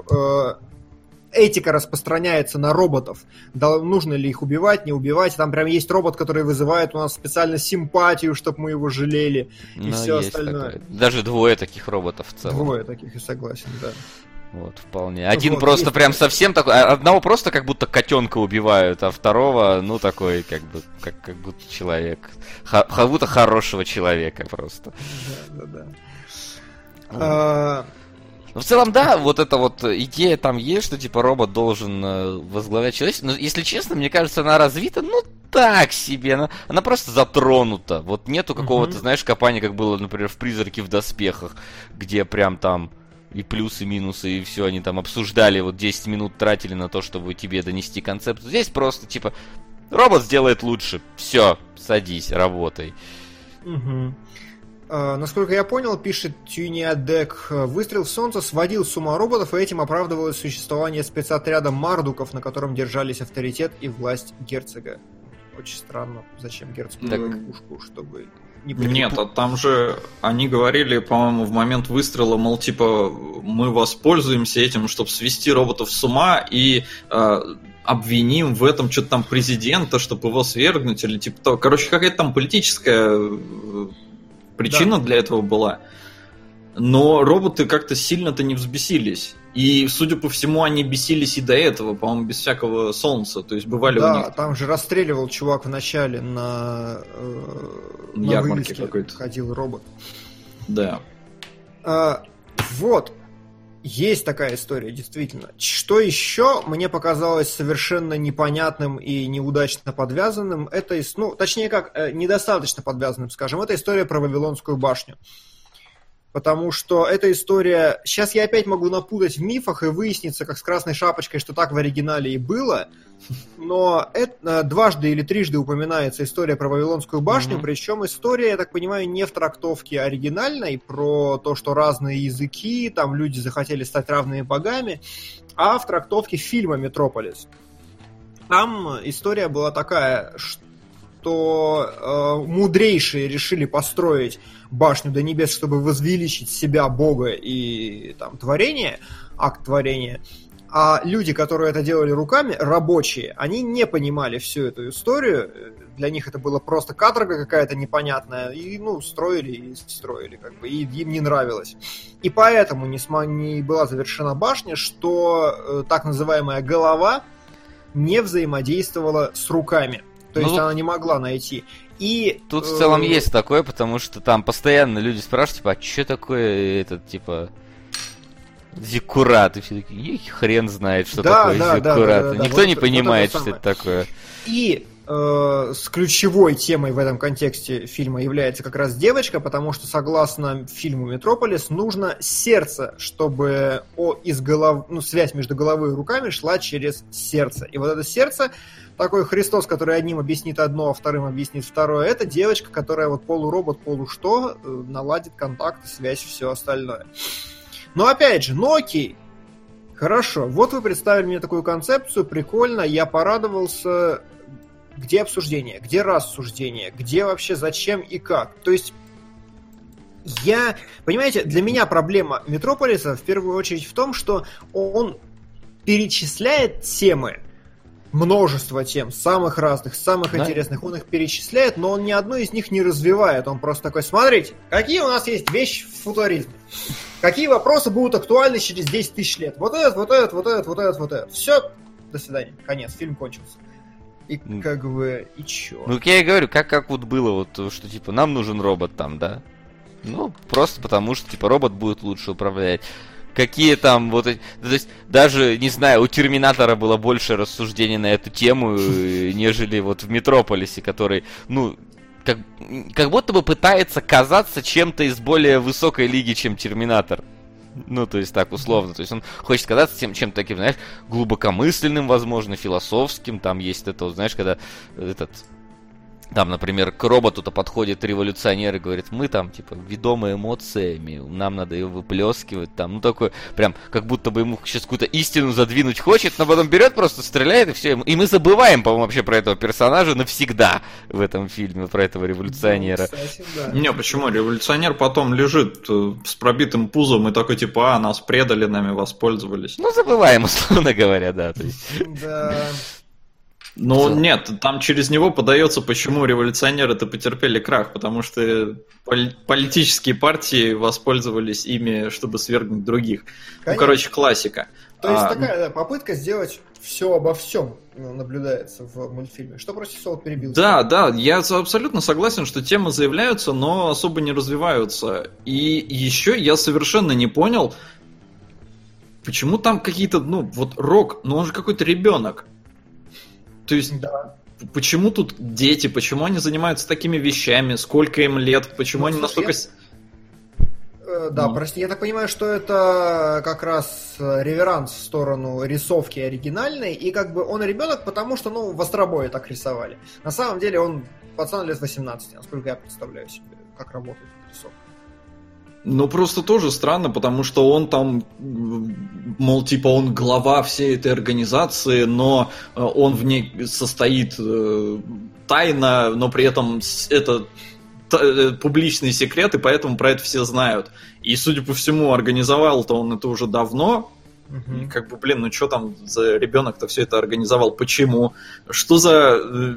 странная такая... ладно, хрен с ним, там, любит он своего отца этого и ненавидит роботов, хрен с ним. Но отец-то что ведет себя как дебил? Почему отец его там, сначала чмырит, но он его не наказывает, не пытается как-то утихомирить, не лишает его каких-то прав там в этой организации, ничего вообще не делает? Непонятно. Согласен. Но вообще говорят, что Рока в манге не было совсем, пишут. То есть это такая надуманная история, и Рок — это мета-персонаж этого самого аниматора, который переходит из одного во второй, и оригин его меняется. Собственно, как раз здесь, в самом фильме, Рок взрывает эту самую лабораторию, а в оригинале его взрывал сам доктор, который создавал этот искусственный интеллект. То есть, и в целом без него там фактически можно обойтись, да и в дальнейшем там просто с ним экшн-сцены есть. И вот какая-то вот мотивация про отца, которая тоже в целом никак не развивается, поэтому без нее можно было бы обойтись. В том-то и проблема, что обойтись здесь можно без всего. Вот реально. Абсолютно без всего, что есть в этом фильме, можно обойтись, потому что в любом случае, найдется на что переключить фокус внимания. Есть другие вещи, на которые можно потратить время, и вопрос в итоге, признавать это вообще хоть сколько-то успешным, завершенным произведением, или выкидывать и все. И вот тут я прям разрываюсь. По-любому не настолько культовая, как тот же «Призрак в доспехах», потому что не копает глубоко. Не настолько культовая, как «Акира», насколько я понимаю, не настолько культовая, как... Смотри, разбирать тему культовости или все-таки завершенности произведения, потому что завершенность произведения, условно есть. Всем привет. Максим, спасибо вам за лучший подарок на мой день рождения. Я не являюсь пользователем САЗВ_Максы. Меня зовут Никита Блеве. А донат нашел Филти Фринка. Никита Блеве, спасибо. Да, спасибо. Вот, то есть завершенным, оно все-таки ощущается завершенным, как минимум там арки завершаются, персонажи там до каких-то точек доходят. Но оно настолько же завершенно, насколько фильм «Экзамен». То есть, как будто бы что-то... Вот ты увидел отдельную историю, но вкупе с чем-то большим, что есть в этом мире, она кажется, как будто бы незаконченной все-таки в итоге, как будто это только одна арка из множества, которых там есть, или будут, или планировались. Да, в конце, причем такая, опять же, но когда все разрушено, все разломано, говоря о новой эпохе из заголовка, при этом везде летают белые птички, которые такие символизируют со всей силы, летят и символизируют, что все хорошо, хотя весь город разрушен. И единственный там, по-моему, раз вообще за весь мультфильм, толпа людей и роботов, которые работают вместе. И все разрешилось. И то это конец только одной ветки, одного конфликта, который был. И, не знаю, очень тяжело, очень как-то... То есть я прям разрываюсь на две части. С одной стороны, у меня великолепные ощущения от персонажей, от их рисовки, даже от их драм каких-то личных, то есть от всего, что с ними связано, от мира, который совершенно красивый, колоритный, обаятельный, за которым интересно смотреть, и абсолютная мешанина идей, в которой я ни черта не понимаю, ничего не могу говорить. «Назад в будущее 2». Спасибо, сэр. Ну, да, то есть я могу назвать его законченным, но культовым и каким-то значимым я его назвать не могу. Вот так вот я, наверное, выскажусь про «Метрополис» сейчас. Хотя звучит монументально название. Если ну, потому честно. Что фильм. Ну, фильм я не смотрел. Я тоже, но он у меня давно скачан, давно хочется ознакомиться. И это действительно вроде бы культовое кино, Диман, подтверди. «Метрополис»? Да. Фрица Ланга, конечно, конечно. Фрица Ланга — это один из там самых важных фильмов в истории человечества, которому приписывают все, вплоть до того, что он изобрел современный кинематограф. Вот. А, ну, вот эта анимеха, нет, она, конечно, и не близкая. Хотя она, я так понимаю, многое заимствует оттуда. Да, да, практически все. То есть там целые пласты пересечения по сюжету. Вот, но это было не больно смотреть, это было вполне себе хорошо и приятно. В отличие, да, от следующего представителя домашнего задания. А вот я внезапно хочу сказать, что Белладонну я смотрел именно визуально довольно даже неплохо. Прям вот не знаю почему, но мне не... Да? А? Ты уже переключился на следующую тему. Ну да, вы как-то уже вроде на нее перешли, мы вроде как финалы подвели, хорошо, и я так подумал, давай. Что... А почему бы давай. Плавненько внезапно не перейти на Белладонну? Потому что, как бы... Я для тех, кто не смотрел, поясню. Белладонна — это не аниме даже. Это, короче... Не знаю, арты просто в PowerPoint в нужном порядке выставили, получилось Белладонна. Ну, в часть арты, а часть это клип Pink Floyd просто. Которые приняли ЛСД и не просто сидят, галлюцинируют, дрочить при этом начали. Короче, вот и все. Такое у меня впечатление. Понимаешь, вот тут как бы оно понятно. Я понимаю, почему это больно смотреть. Ну, то есть поначалу тоже было довольно-таки больно. Но некоторые образы мне прям очень показались колоритно сделанными в этой аниме. Ты не заскринил их? А, я думал, ты скринить будешь. Ну, ты скринил? Нет, спрашивают про картинки. Друзья, я миллион раз отмазывался, я пока не считаю себя компетентным. А просто композицию, ну нет. Ну, в Белладонне очень сложно про композицию говорить. Но я как-то так не готовился по этому поводу. Ну, смотри, вот, например, я не знаю, как выглядит король местный. Это ж прям дичь одушная. Если б я в детстве... Слушай, я думаю, нас не забанят за Белладонну, как ты считаешь? Смотря на какой кадр я попаду. Справедливо, справедливо. А зарисованные сиськи тоже банят, да? Я не знаю, Димон. А ты готов ЧГК пожертвовать ради Белладонны? Ладно, хорошо, не готов, не готов. Говорят, король на Кощея похож. Ну да, мне тоже пришла такая ассоциация, да. Но вряд ли она была у авторов. Но он дичь да. Какой жуткий просто. То есть все вот эти вот... И вот эта статика, которая здесь в течение всего фильма проявляется, причем она вот как раз вот этих вот персонажей злых, она у них наиболее такая постоянно встречающаяся. Если Белладонна, ну в смысле это как Жанна, она анимирована, она бегает, там ходит, двигается, то эти обычно всегда стоят так именно, знаешь, монументально, как какие-то вот, не знаю, как шахматные фигуры огромные в Гарри Поттере какие-то. И они настолько вот, не знаю, давящие прям, вот что я говорю. Если бы я посмотрел в детстве, мне бы этот король бы снился бы еще месяца 3, наверное, не менее. Вот. Но это мы так резко скаканули касательно визуальных прелестей Белладонны. Вот. Надо, наверное, сказать, что вообще там происходит. Давай предысторию сначала. Предыстория заключается в том, что это, наверное, одна из самых странных действительно аниме, которые вы видели, если вы не эксперт, потому что тот самый Осаму, господи, чтобы я не договорился, Осаму Тэдзука, сейчас, наверное, тот ли я набор звуков произнес.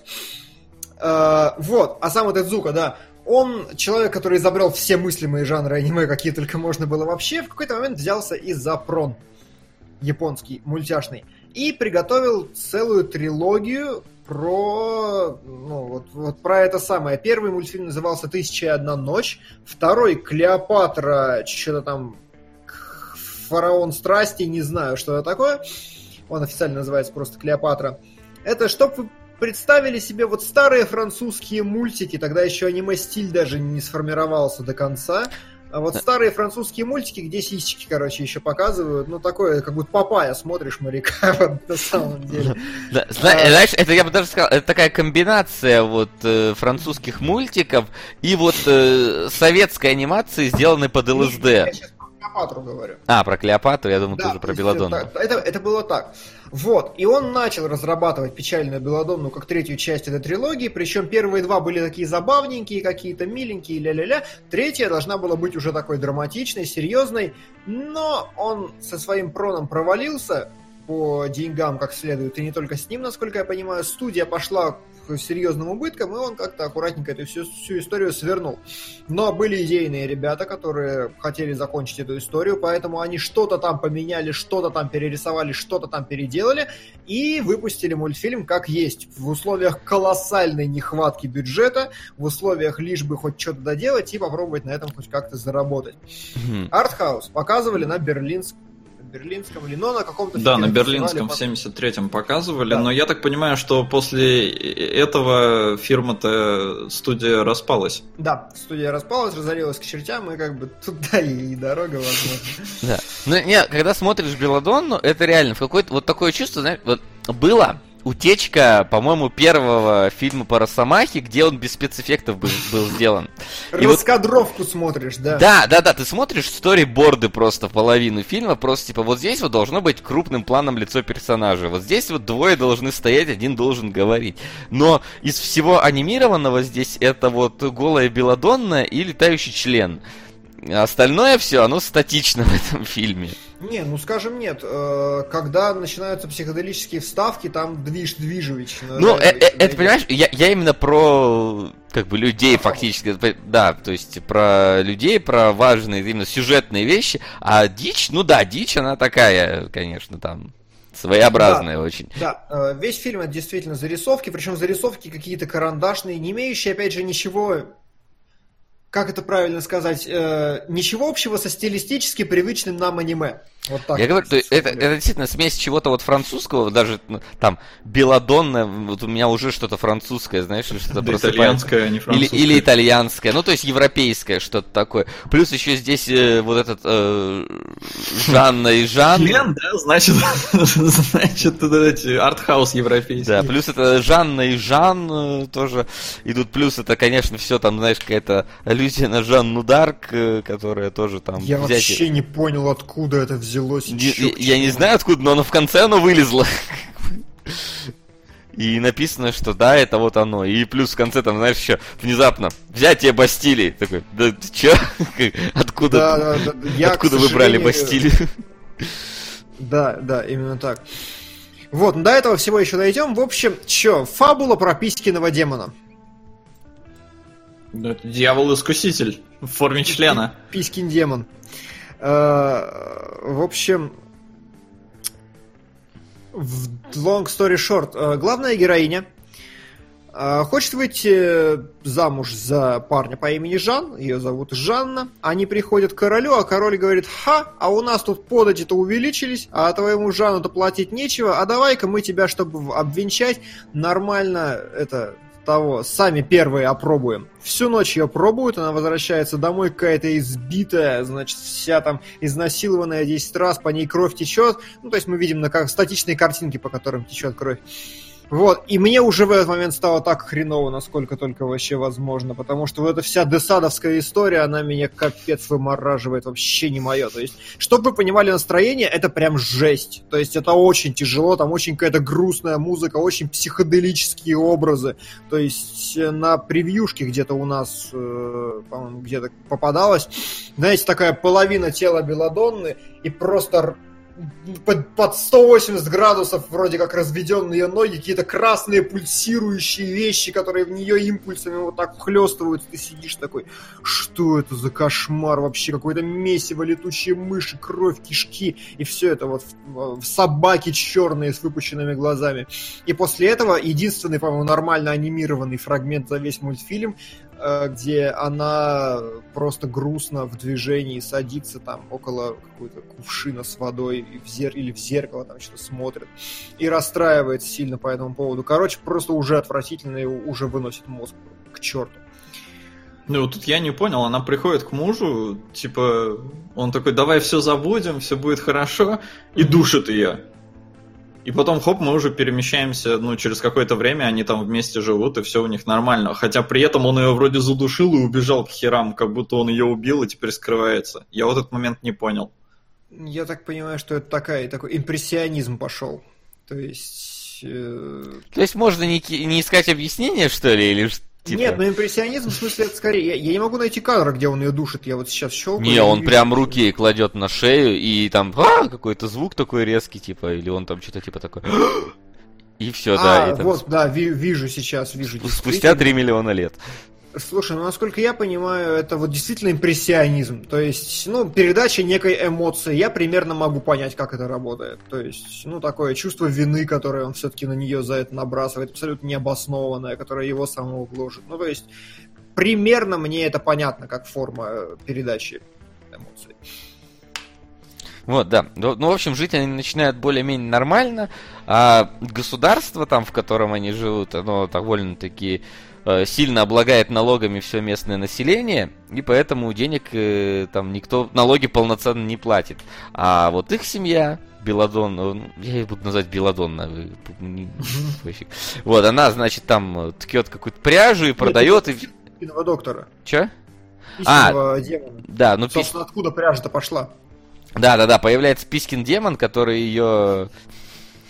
Знаешь, шуточки уровня какой-то американской комедии, типа, я маленький, потому что ты там, типа, меня не натерла или все такое. Я такой, господи Иисусе, что это? Ну там такой фрейдизм прет просто. Да, то есть демон изначально появляется как маленький фаллос, я такой смотрю, думаю, блин, ну мне, наверное, кажется. Ну, то есть он не претендует, это просто чувачок в плаще, наверное, я извращенец. А потом статичная картинка, где у нее рука вот так вот, и он бегает по этой руке вверх-вниз, и я такой, все, до свидания. И краснеет. Вот маленький, такого размера, да, Писькин демон, который говорит, а, вот я тебе помогу, дай залезу тебе в вагину, посижу там, будет здорово, короче. Хей, продай мне душу. И как-то она плюс-минус соглашается на эту историю. Да. И у них начинают дела идти более-менее хорошо, все покупают их пряжу, они единственные, кто нормально платят налоги, из-за чего муженька вот этого вот довольно слабохарактерного, его делают сборщиком налогов в этой деревне. Вот. И все бы ничего, но в какой-то момент что-то затеяли войну. Эти самые короли. И нужно больше золота. Тем надо было строить зиккурат, а этим нужно больше золота. Вот. Мы нашли еще одну связь между двумя произведениями. Вот. И чтобы муж лучше собирал деньги, ему отрубают руку. Но, видимо, удобнее будет деньги собирать. Вот. И... Что там? Он начинает бухать. Ну да, без руки, потому что... Да, он начинает бухать, жену свою бьет опять же. И вот опять эта история показывает, как все плохо, как эту главную героиню бьют, как она там страдает, из-за него страдает, из-за себя, из-за всех страдает. И так мне это больно смотреть, не могу. Вот есть у кого-то какие-то, вот, видимо, темы, которые его сильнее задевают, сильнее резонируют. Я не могу на эти страдания смотреть прямо. Они такие, вот, такие печальные, такие мрачные, так это... Ну, то есть, если бы я действительно... Я не знаю, какая фундаментальная задача этого произведения, но если действительно подрочить, то извините, ну нет, ну нельзя вот в таких условиях хоть как-то возбудиться, когда настолько тебя... Нет, может, в 73-м, когда фильм вышел, наверное, там народ было достаточно, или в каком-то 79-м. Вот, но сейчас, конечно, да. Плюс ко всему, это действительно очень такой, знаешь, вот если про Ким Кидука я говорил, что это вот темная бичарня, то вот здесь это, наверное, знаешь, такая вот... чистая, но тоже какой-то бомжатник, потому что, ну вот какое-то вот оно, знаешь, такое все вот, как будто бы, я не знаю, как вот фильм этот, как его, господи, «Трудно быть богом». Вот где тоже, я знаешь... Да, вот если его скрестить с фильмом, по-моему, «Слепота», так он назывался. Вот какой-то тоже такой, знаешь, очень тяжелый, просто до ужаса смотреть его невозможно, где люди все ослепли, кроме одной женщины, и они все в какой-то клинике там, Мур, в клинике какой-то лежали. Вот, не знаю, я вот когда смотрел «Белладонну», у меня вот сочетание вот этих вот двух фильмов получилось, потому что, во-первых, там вот эта вот вся грязь средневековая есть, все вот эти вот страдания всех людей, которых там постоянно как-то принижают, плюс вот все еще настолько вот эмоционально оно тяжелое для взгляда, как вот именно вот в этой вот «Слепоте», которую мне было очень тяжко смотреть. То есть такая, да, вот, грустная бичарда. Ну, почти, я не знаю. Грустная бичарда. Ну, короче, я как эмоциональный импотент не разделил ваших страданий. Мне просто было больно на это смотреть, потому что когда анимация, все хорошо. Если бы он весь был анимирован, мне бы зашло намного лучше. А смотреть слайд-шоу меня задолбало, серьезно. Вот эти пролеты, причем справа налево, я не понял, это художественный прием или что? Почему не слева направо? Это же японцы. И что, они читают справа налево, что ли? Да. Разве? Да. Да. У меня есть манга японская в соседней комнате, она открывается с другой стороны. Кошмар, да. Ужасно. В общем, мне вот на это все было сложно смотреть, и, ну, не знаю, ну, страдания и страдания. Она потом из них все равно как-то выкручивается постоянно, типа, ну, муж забухал, хрен с ним, я стану клевой, я продала душу дьяволу, я буду вообще самый... Ну, опять же, ну, так говоришь, она же как продает душу дьяволу? Она вот второе, вот сейчас у меня открыто, как она просто кричит, страдает, там какой-то огромный столб ей там между ног огня. Ну, смотри, да, опять же, я не совсем понял вот эти... приемы художественные, да, эти там аллюзии и прочее, то есть она продает душу дьяволу. Мне сначала казалось, что она просто втихаря от муженька с кем-то трахается, и поэтому у них в семье все хорошо. А тут я не понял, как она продала душу дьяволу, что она от этого потеряла. Ну, как бы, ну... Она какую-то часть души отдала, видимо, такую, типа, чуть-чуточку. Может, ну, я сейчас готов был сказать, что она тогда девственность отдала, но девственность она до этого отдала.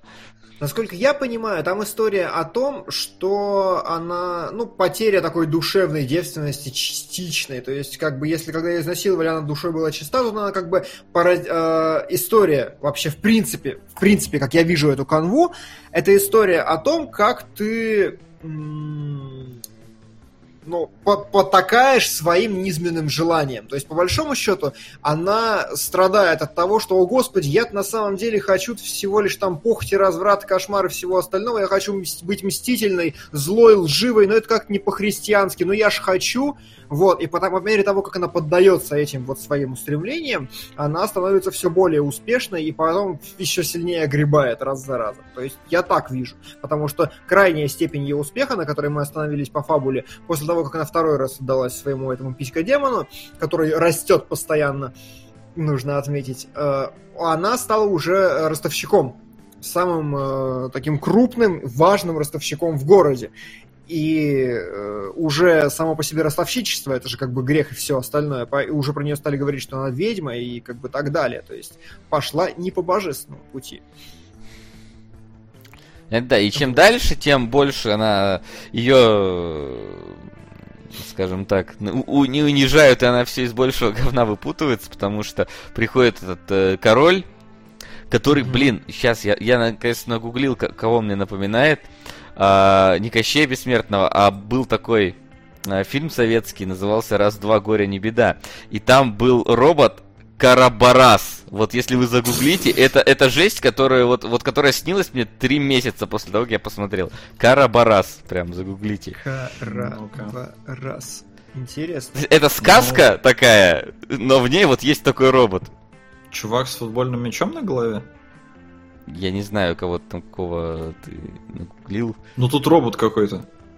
Ну робот, да. Здоровый. Больше машины в 50. Джабахат, короче. Или Карбарас, вот так вот. И это дичь полная, конечно, когда ты в 7 лет смотришь вот это вот. Вот, да, они, значит, приходят на рынок, где смотрят на нее. Она такая уже, знаешь, типа... Короче, она стала олигархом. Таким прям, да, таким ходорковским. И тут внезапно власть имущие говорят, типа, нахер ее. И ее фактически лишают всего. Чуть ли не жизни в этот момент. Она убегает в какие-то сраные леса, где зализывает себе раны, и к ней начинают ходить люди, потому что она им, я не знаю, дает какое-то счастье в жизни.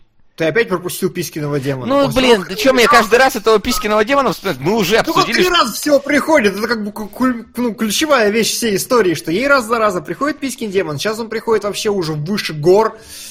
Писька выше гор. И в очередной раз то же самое, но здесь она прям уже в край. Он уже представляется, кстати, сатана. Приятно познакомиться. Вот. И он уже ей говорит, что давай все, совсем в край отдавайся мне полностью, и тогда у нас все будет вообще хорошо. И тогда вот он делает ее уже мистической ведьмой какой-то. И вообще непонятно, в какой, учитывая весь абстракционизм рисунка, в какой ипостаси она существует в реальном мире, но вроде как остается жить в какой-то пещере, то ли цветком, то ли не цветком, то ли духом, то ли черт не чем. Не, ну, она вроде остается человеком, который, ну, как ведьма, да, живет в пещере и питается цветами, и, я так понимаю, как раз вот этой Белладонной красавкой и себя почует, и народ почует, и оно возбуждение вызывает, ну, то есть в реале. И за счет этого становится действительно ведьмой, а вот у них там все это пресекается, мол, типа, сексуальный разврат — это плохо, это не по-божески, и поэтому вот, да, когда она предается сатане, ну, она поэтому предается сатане, потому что секс — это, типа, плохо. Угу. И вот нам, мне, как современному зрителю, было на это смотреть, ну, типа, из серии, блин, ну, Инквизиция была не права. То есть это, ну, просто жгли красивых девок. Это неправильно, это перевод красивых девок для современного человека. А здесь, ну да, вот подается через это вся драма, что она, мол, типа, сексуальность в себе всю эту открывает и из-за этого страдает. Хотя, казалось бы, чего страдать? Бери и наслаждайся. И в итоге ее сжигают на костре, потому что вот она такая, она людей с ума сводит и вообще парфюмер. Но причем, да, ей приходит сначала тетка и говорит, помоги мне там, давай вместе будем. Она такая, ага, нет, ну все, иди в костер. Да, я не понял, единственное, там оно ж, ну, чума началась, вот как она чуму могла лечить сексом? Ну или ну, развратом, похотью. Тоже. Ну чем-то таким она, да, лечила эту чуму, причем... Блоки этой чумы, вот это два самых, наверное, крутых анимированных эпизода. То, как она превращается в ведьму, потому да, что там и вот красивая акварель. Там прям дичь такая, и чума. Потому что это чума. Прям... Это абсолютно такое что-то на уровне, я не знаю, вот эмоций передачи через визуальный ряд, нежели какой-то конкретики. Потому что, я говорю, вот ощущение, что снимали вот как будто бы французы, но вот совместно с нашими русскими аниматорами, причем вот теми русскими аниматорами, не которые нормальные, которые «Ну погоди» снимали, а которые снимали фильм слева направо, блин, из студии «Фрустрация». Вот, и поэтому вот частично оно так и выглядит, как будто бы кто-то закинулся кислотой и давай рисовать. Причем не очень умеющий хорошо рисовать в некоторые моменты. Вот. Да, и безусловно, вот эти моменты с чумой, они прям... Ну, во-первых, они очень круто анимированы, на мой взгляд. В сравнении с слайд-шоу, такое чувство, что они весь скилл свой переправили туда, и там прям достаточно кадров в секунду, там какие-то хорошие абстракции идут, то есть там прям такие... Но это очень долго все, это минуты по 4 ты сидишь и залипаешь, короче, вот в этот ад, но это ну, производит... Такой неоновый демон своего времени. Да, да, кстати, хорошая. Вот. Плюс, мне знаешь, что еще понравилось? Там же вот люди к ней ходят, и она им типа помогает там каким-то советом, не советом, всяким вот этим вот.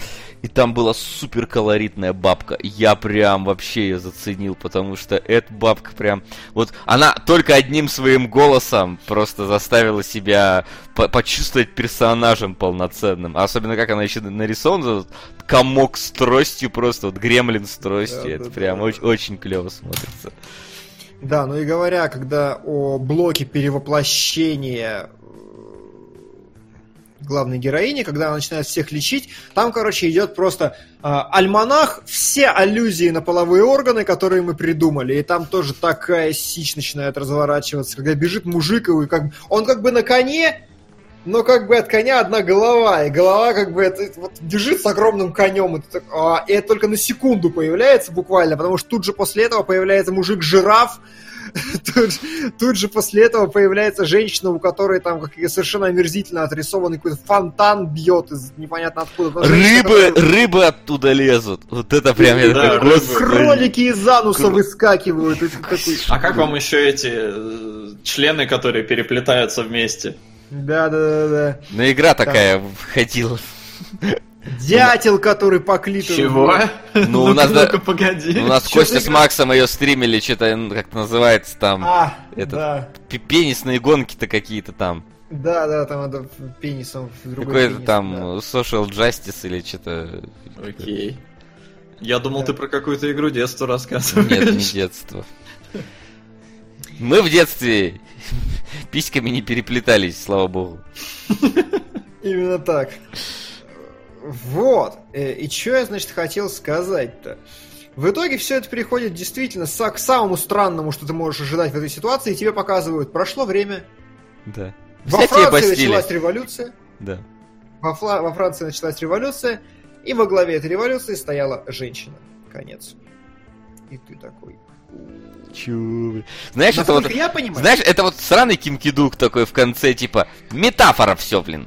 Слушай, нет, ну вот здесь я на самом деле понял, если у странного Ким Кидука это просто какая-то вот его такая вот, смотрите, что у меня мысль, здесь действительно вещь по идее-то занятная, то есть по большому счету весь мультфильм посвящен тому, что сатана как бы говорит «Здравствуй, сатана», но я часть тебя вообще-то, поэтому как бы, ну не отрицай меня, это бесполезно.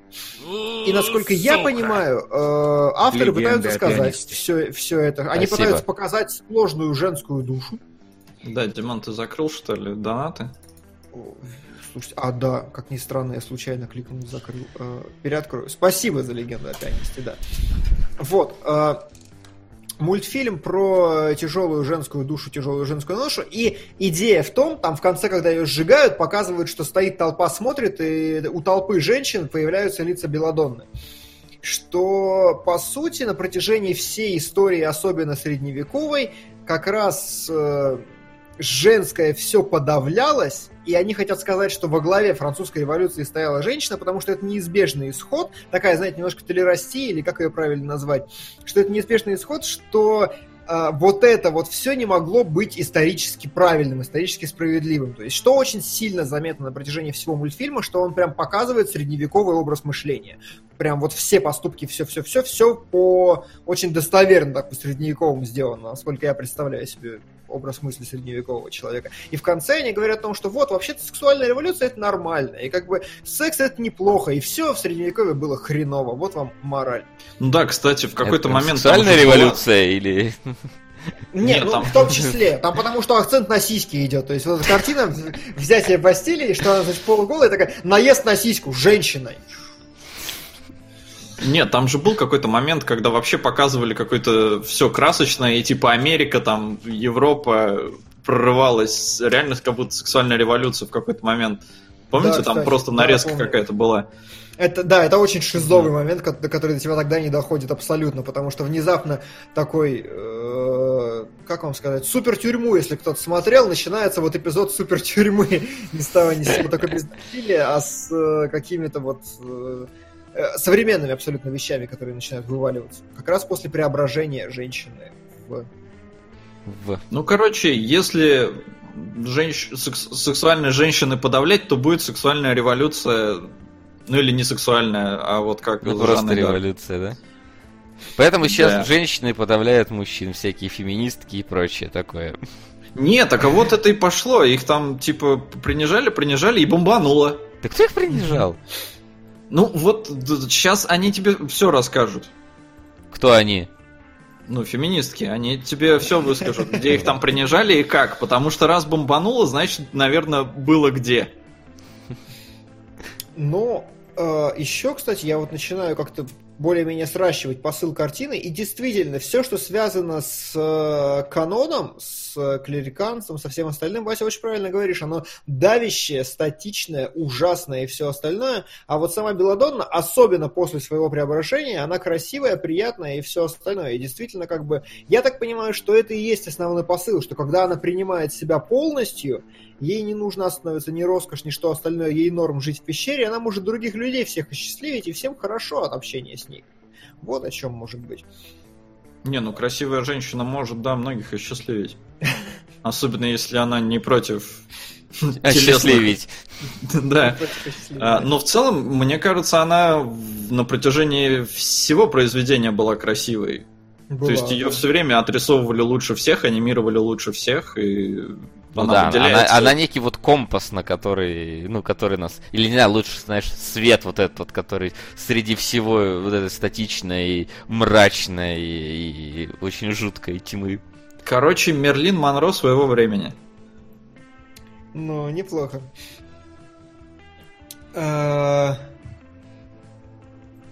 Вот. Вот, да, о чем я и говорю. То есть, на мой взгляд, именно касательно смысла мы все-таки докопались. На начало эфира я, честно скажу, не понимал, что здесь говорит, но сейчас как-то разобрались совместными усилиями. Ну, такое бывает. Про сексуальную вот, революцию открытость, про то, что не надо подавлять в себе. Девоньки, которые нас смотрят, знаете! Еще такой девоньки, еще такой бабоньки. Бабоньки, не надо ничего подавлять. Надо радоваться, не надо стесняться. Не надо стесняться. Это вам сказали авторы такого замечательного и красивого мультфильма. Да. Но то, что смотреть это говно невозможно, это, конечно, факт. Именно не анимированные части, которых тут много, потому что слайд-шоу, а анимированные-то хорошо выглядят. То есть, если все было анимировано, наверное, было бы даже и ничего. Или ты смотреть сложно, потому что давит. И давит, и не анимированные части, на мой взгляд, анимированные части, и то тяжелые, просто тяжелые визуально, какие-то очень такие пугающие. Ну, зато, блин, бабочки, пенисы, столько фаллических символов, сколько креатива-то вложили. Бабочки, пенисы, это да. Ну, а мне наоборот, многие статичные вещи как раз понравились. Вот как я говорю, вот эти бабка. Вот... Бабка, король, вот этот вот, они прям такие очень монументальными показались, прям совершенно клевыми. И если бы они были бы в динамике, подобный эффект бы не создался, мне кажется. Согласен. Со статикой они действительно хорошо работают в мультфильме, тут как бы факт. То есть вот мужик ее, это да, он мог бы быть не статичным, вот этот вот бухой никакой, а вот чтобы... Не, но он тоже все-таки иногда двигается. Ну, может, двигается, не помню уже его так кардинально, полноценно, что там. Ну, он не так часто это делает, как его жена двигается, вот. А кстати, вот в короле там чувствуется прям власть вот во всей вот этой вот, типа... Мне, кстати, подсказывают, мы не сказали, что она срисована с Бриджит Бардо. Однажды в Ирландии. Ну, спасибо. Она срисована с Бриджит Бардо. А я не знал, я честно сказал. А я сказал сейчас. Не, я видел, да, но там не... По-моему, не подтверждается, что прям вот срисовано, но похоже. Ну, это как Элли не срисована с Эллен Пейдж. Не, ну Элли-то потом-то все-таки совсем перерисовали. Мне, кстати, любопытно, а прикиньте, вот сейчас Детройт выйдет, и окажется, что главную роль исполняла Дженнифер Лоуренс. Нет, хотя нет, там уже заявлена актриса. Это бы использовали со всей силы, да. Так, вот. А между тем, «Однажды в Ирландии» вырывается на первую строчку, хотя она была на второй, так что ничего толком и не изменилось. Ну и на самом деле, я все, что хотел, сказал. Смотреть это невозможно, на мой взгляд. Они хорошо работают со статикой, но понимаете, вот реально, если вы хотите, вместе с кинологами, если вы смотрите нас для того, чтобы открывать новые грани кинематографа, и вы до сих пор не посмотрели «Белладонну», посмотрите, потому что вот такого вы не видели. То есть это еще одна какая-то полярность вообще всего, что можно смотреть и выдавать это за полнометражный фильм. Ну, да, чисто в качестве эксперимента, наверное, если будет тяжело, я не знаю, там, знаешь, знаю, ускоряйте. Прям вот там, без потери особого смысла, возможно, у вас нормально получится. Потому что многие вещи статичные, и это не повредит и общему просмотру. Но так, будьте готовы к тому, что вы будете смотреть, потому что это прям... Ах, так ты ускорял? Нет. Там субтитры, там никак не ускоришь, брось. Они ж пропадут. Субтитры? У меня субтитры были только. А, я с озвучки смотрел. А, не, у меня не было. Я не из ВКонтакте смотрел, я качал, у меня были только субтитры. А они отключаются, если ты ускоряешь. Поэтому... То есть ты пробовал? Ну, я знаю, что если ты ускоряешь, они пропадают. Ладно. Нет, Белладонну, говорю, я смотрел. Мне нормально было ее смотреть. Мне не настолько больно было следить за статикой здесь. Я говорю, мне даже какие-то статики здесь понравились. Но как бы само по себе это такое, да, знаешь, вот если у вас депрессия, не смотрите. Потому что вы можете с окна выброситься, я не знаю, венки порезать, там на батарее повеситься или еще что-то типа того, потому что, ну, такое... И в бабочку не превратитесь. И не превратитесь, да, абсолютно.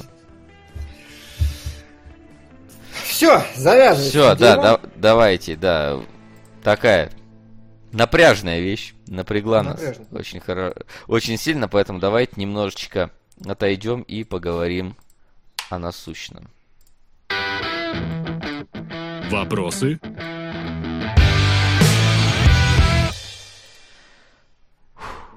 Вопросики. Что у нас, говорите, стопом сейчас? На первом месте «Однажды в Ирландии» и «Загадки Некрономикона». И в целом, ну, у них там далеко все конкуренты, так что, скорее всего... Ну, как далеко? В косаре. В косаре, да. В косаре это не так далеко. Если вы не хотите смотреть «Загадки Некрономикона», а я напомню сейчас... Что это опять аниме. Да, что «Загадки Некрономикона», у них рейтинг 5.6 из 10. Здесь мы недалеко уйдем от Белладонны, я чувствую. И вот это как, если Белладонна это еще черт еще и сбоку бантик, то «Загадки Некрономикона» это прям прончик такой хороший, как нам докладывают. Лучший прон с сюжетом. Не, вот. Ну стоп, надо разделять. Белладонна не прон, это эротика. Это говно, на мой взгляд. Не говно, а... Слушай, ну там прям члены входят, я не уверен, что это эротика. Там не совсем она входит. Ну... Как бы члены отдельно, вагину вообще показывают обычно только символически. Сука! После «Печально Белладонны» хочется донатить на что-то разумное, доброе и вечное, а получается только на тряпичный союз. Окей. Спасибо, Дотариан. Спасибо. Благодарим. Вот, ну чего? Тряпичный союз не подбирается и близко к топу, так что ничего не меняется. Угу. Да. Итак, да, по вопросу. Ваши вопросы, которые вы задаете в группе кинологов. Согласны ли вы с утверждением о том, что начинающим режиссерам лучше заниматься документальным кино? Я не согласен. Да нет, вообще странно очень заниматься документальным кино. Это абсолютно другой жанр, ты не получишь никакого опыта художественного кино, если будешь заниматься документальным. С позволения, я пропущу вопрос. Вы сами больше любите поугарать над говнофильмами или с интересом обсуждать хорошие киноленты? Потому что, мне кажется, ответ очевидный, и то, и другое. По-разному, смотри. В разных пропорциях. В разных пропорциях и, ну, например, во время просмотра поугарать, да, а вот когда мы потом на кинологах его пересказываем, уже не так круто получается. То есть те же самые «Небесные жены луговых морей», когда мы там вот с Димоном просто падали и смеялись с кровати, да. Вот, это было клевый экспириенс, а когда мы это пересказывали, уже было не так. Ну вот, как бы вот. Хорошо. Ну, это то же самое, как мы ржали, когда расписывали все эти сексуальные домогательства Луи Си Кея, а на Патреоне уже не все оценили.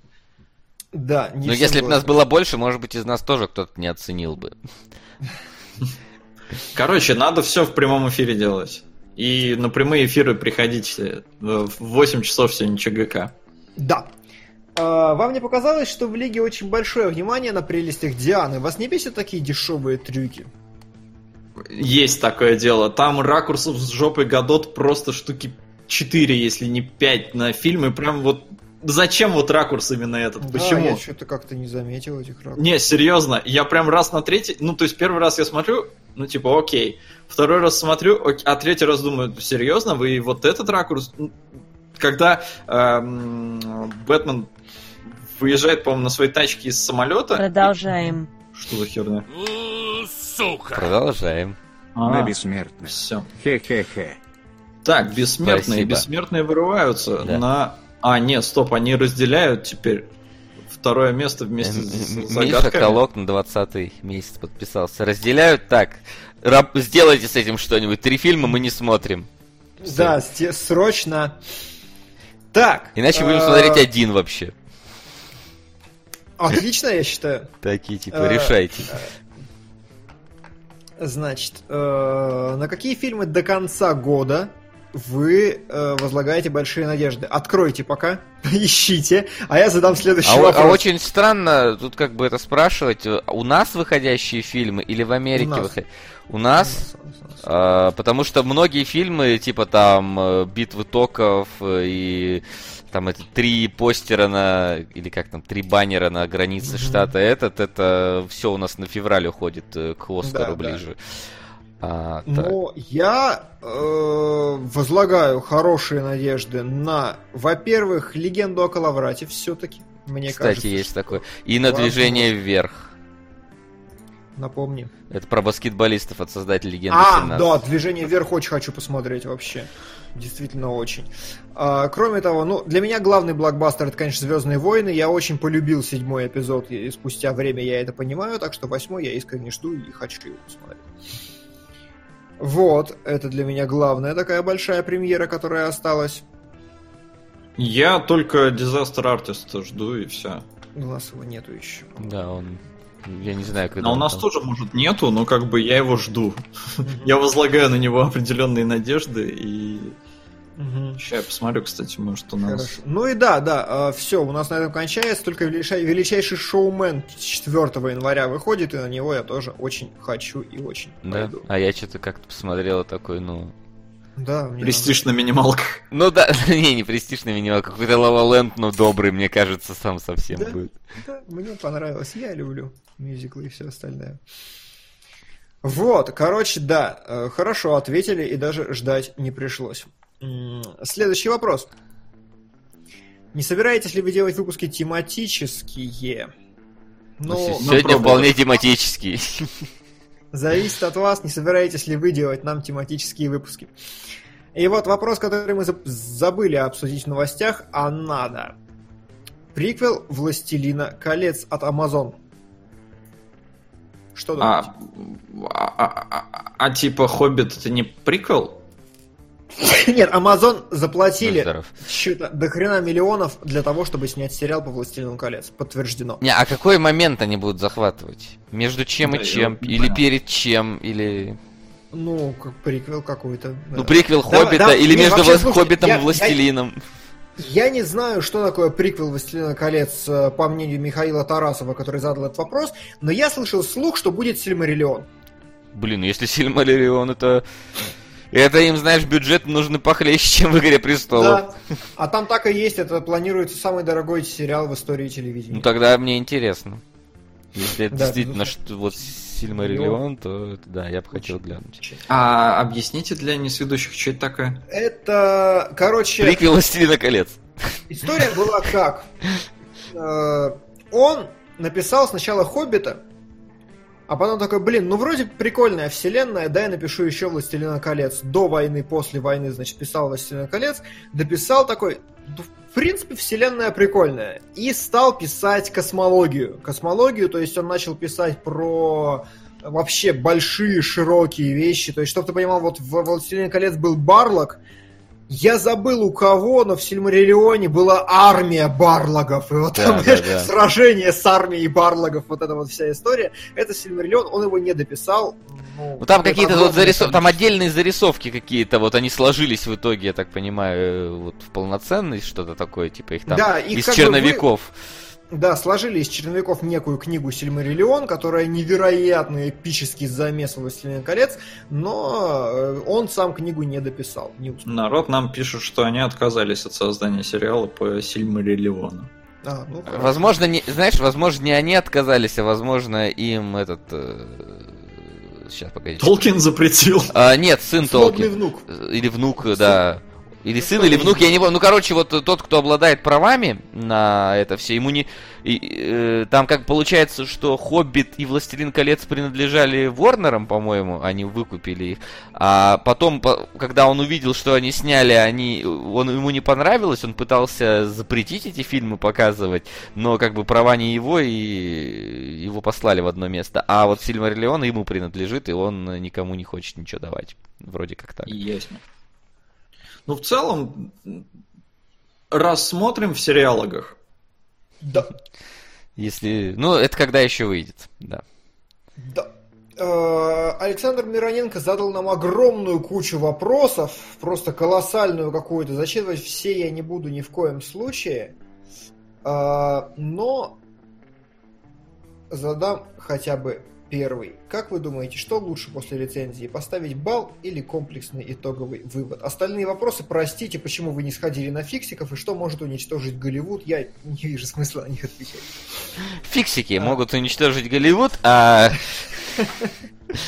вывод, наверное, все-таки итоговый вывод, потому что балл — это такая себе вещь, к которой придираться можно сколько угодно, а вывод, ну, как-то более аргументированно смотрится, более разобрано, наверное.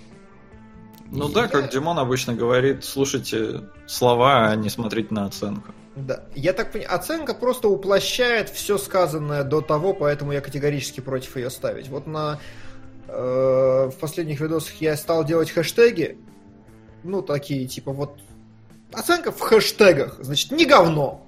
Ну, вот это не оценка, как бы, это более вербальная вещь, и в ней ну, действительно можно расставить как-то лаконично какие-то финальные суждения, которые будут более-менее коррелировать с тем, что ты говорил. Это как бы ок, это мне вот нравится. Самое оптимальное, что я пока придумал. Может, СГ когда-нибудь на такое перейдет. Оценка хэштегами нормально. Я буду рад. А то сидишь такой, блин, думаешь, что поставить, господи, боже мой. Хотя есть... выбор-то вроде небольшой. Да как раз в этом и тогда и проблема, потому что такой, типа, проходняк мало, но похвально уже много, или такой, типа, ну, среднего... А ведешь среднее, появится что-то между средним, и вот... А что-то абстрактное, у чего нету шкалы градации, но есть такая четкая какая-то фраза, которая сразу все объясняет, вот как говоришь, не говно, или там, покупай, или еще что-нибудь такое, вот оно... Да. Хорошо смотрит, не прикопаешься сильно. Хороший вопрос, но я, к сожалению, не могу дать точного ответа. На Ютубе есть куча эссе про написание хорошего сценария, и вообще такое чувство, что все понимают. Чего же не снимают-то говно до сих пор постоянно? Честно... Да потому что запариваться не хотят. И такое и работает, и поэтому... Я недавно прочитал в Фейсбуке отличный отзыв от некой девушки, которая переехала работать... Сука! Во! Не хотите смотреть 3 фильма, значит, пополам на загадке «Войны миров». Зашибись, то есть... Спасибо. 3 фильма. Почему? А, да, потому 3. Потому что у всех по 8500. Голосовалку.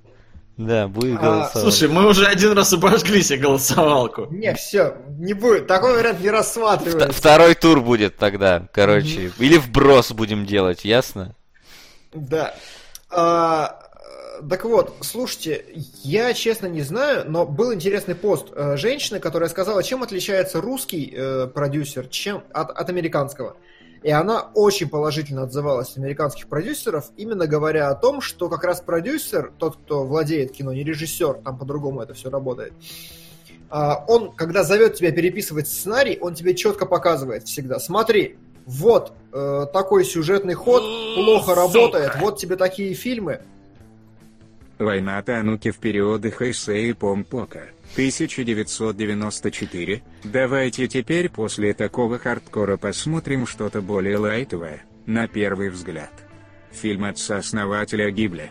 Спасибо, что посмотрели и обсудили данное аниме. И большое спасибо Максу и Диме, что не мотали, а также Васе, что не получилось.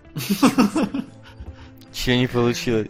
Во-первых, получилось у тебя мотать. А, да я и не собирался. Я же говорю, мне норм было Белладонну смотреть. Единственному из нашей тройки, которому нормально было. Терпимо. Вот, ну ладно, закончу лаконично. И американский продюсер идеально знает все. Он идеально знает рынок, идеально знает конъюнктуру, прекрасно понимает, что сработает, что не сработает, и в итоге вот как-то подсшивает. Честно говоря, я думаю, что, глядя на Бэтмена против Супермена, на его кассовые сборы, которые колоссальны все-таки, для фильма с таким рейтингом такие кассовые сборы, на как бы, то есть... Я так понимаю, что у них действительно есть какое-то тайное знание, и они понимают, что для, как минимум, американской аудитории хорошо, а что плохо, что заходит обычному человеку, а что нет. Надо понимать, что если вы смотрите кинологов последние 1,5 года, то вы уже не обычный зритель, это факт. У вас есть какие-то критерии для аналитического этого и все остальное. Я вот вчера напоролся на рецензию Лиги Справедливости. Главный минус фильма был такой. А чё это Бен Аффлек купил дом у банка, банк купил, а Флэш помочь не смог? Я, кстати, тоже такой сижу, такой, господи, реально банк купил, а там, блин, ты причем еще так активно говоришь. Ладно, спойлер. Суть в том, что... Не-не-не, Бэтмен был в долгу у Супермена, а у Флэша не был. А он меркантильная, видать, сволочь. Ну, это... Вот человек выделяет это как главный недостаток фильма. Вот это и что-то еще в таком же духе. И вот я так понимаю, что кассовые сборы «Бэтмена против Супермена» обусловлены высокие именно тем, что продюсеры делают фильм несмотрибельным, но, сука, работающим. Я не знаю, как и почему, это что-то за гранью моего понимания. Не, ну стоп, тут абсолютно, по-моему, просто там целое поколение, даже несколько поколений выросло на этих персонажах, оно их тупо любит и готово платить, и хотя бы, чтобы глянуть, ну, насколько они там обосрались. Ну, назови мне вот сходу фильм по комиксам, который прям провалился в пух и прах с весомым персонажем. Мне кажется, ты ни один не найдешь. Персонажем. Там даже Халки, по-моему, окупались, несмотря на... Я не знаю, «Зеленый фонарь» нет, он весомый. Я не знаю, насколько он весомый, я сейчас посмотрю его сборы. Ладно. Лантерн. И в чатике наверняка что-нибудь скажут сейчас. Не, может и скажут, я не спорю. Бюджет 200 лямов собрал 219. Ну, как бы большой бюджет. Ну и я не знаю, насколько он там популярный персонаж. Вот. Ну ладно, хрен с ним, короче. Ну и, кстати, всегда есть какой-нибудь бегущий по лезвию, где все знают, но это... Но в итоге никаких сборов нет. Ладно, все, давайте завязывайте. Устал язык кошмар, а у нас еще эфир в 20:00. Да, через 3 часа. ПМСК. Через 3 часа. Ну что, подводить черту? Не, стоп, а что мы делаем? Там 3 фильма. Голосовалку, подводи голосовалку. Ох, сейчас, секундочку. Если ничего за время голосования не произойдет, то берем 2 фильма с наибольшим количеством голосов. Однажды... Однажды бессмертные загадки. Смертные, да, и загадки. Сейчас. Тем временем, на следующей неделе у нас стартуют «Коматозники» и «Снеговик». У одного рейтинг 5,8, у другого 5,6. Так, сразу говорю, значит, смотрите. И первое — это «Однажды в Ирландии», второе — «Бессмертные», третье — «Загадки Некрономикон». Погнали. Нет, что мы исключаем, правильно? Нет, что 2 наибольших. Да, 2 наибольших берем. Окей. Хотя проще было исключить, потому что мы тогда не рискуем нарваться. Хотя не, все равно рискуем. Всегда рискуем, смысла нету. Да. Так, ну у нас тоже это «Игра со смертью», Silent Page. И, блин, я посмотрел трейлер, оно вроде задумка любопытная, но что-то это какой-то такой молодежный трэш. Ну, рейтинг 5 из 10, о чем можно говорить? Ну да. Я реально 100% пойду на тайну Коко. Да, на вот тайну Коко прям тоже. Пойду. Это новый мультфильм Pixar. Очень хочу, очень здорово. Люблю Pixar. Должно быть красиво, ярко. В IMAX вырвусь, если получится. Ну, если... Хотя я помню, многие писали в свое время, что... Сука! А, вот так вот, голосование не имеет смысла. Не, ну стой, имеет, у нас ладно, второе ладно. Место все равно непонятно. Вот. А, кто-то говорили, что тайна Коко типа слизана с этой, с книги жизни. Тематика один в один, да, но книга жизни мне безумно понравилась, поэтому ура. Я тоже думаю, что как бы Pixar все равно Pixar. Вот. Да. Ждем фильм Бу в 2020. Да, именно так. Я, походу, ни на что не поеду. Бывает. Бывает. Так, стоп, а повтори, что у вас идет еще раз? Снеговик, коматозники, здравствуй, папа, Новый год, тайна Коко. Ага. Ну, у нас игра со смертью и смертельное желание, ну или как, я не знаю, как она... Еще у нас есть какой-то «Прощай, Кристофер Робин». Есть... А, с Марго Робби фильм, да, но что-то я не готов пока на такое уходить. Да. Ну, то есть, вроде занятно, плюс в главной роли какой-то Вики Пепердин. Мне и фамилия не нравится. Это ребенок. Мне все равно не нравится. А что за дерьмо с голосованием у меня сейчас в эфире? А что с ним? Там опять 80-80 как. Ну да. Но есть 60, и слава богу. Хорошо.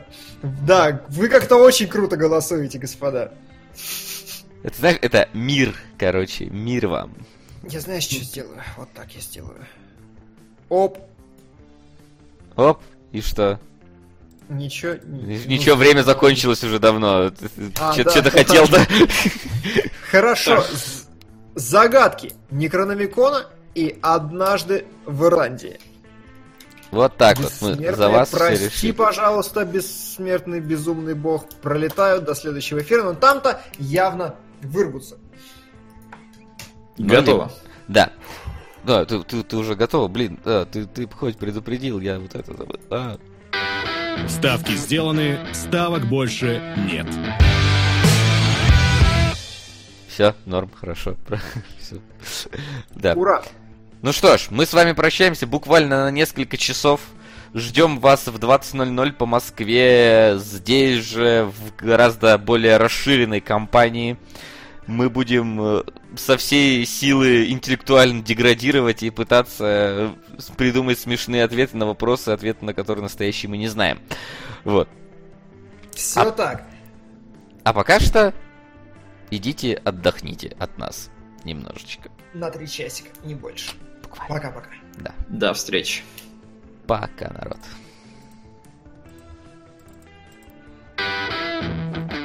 Кинологии.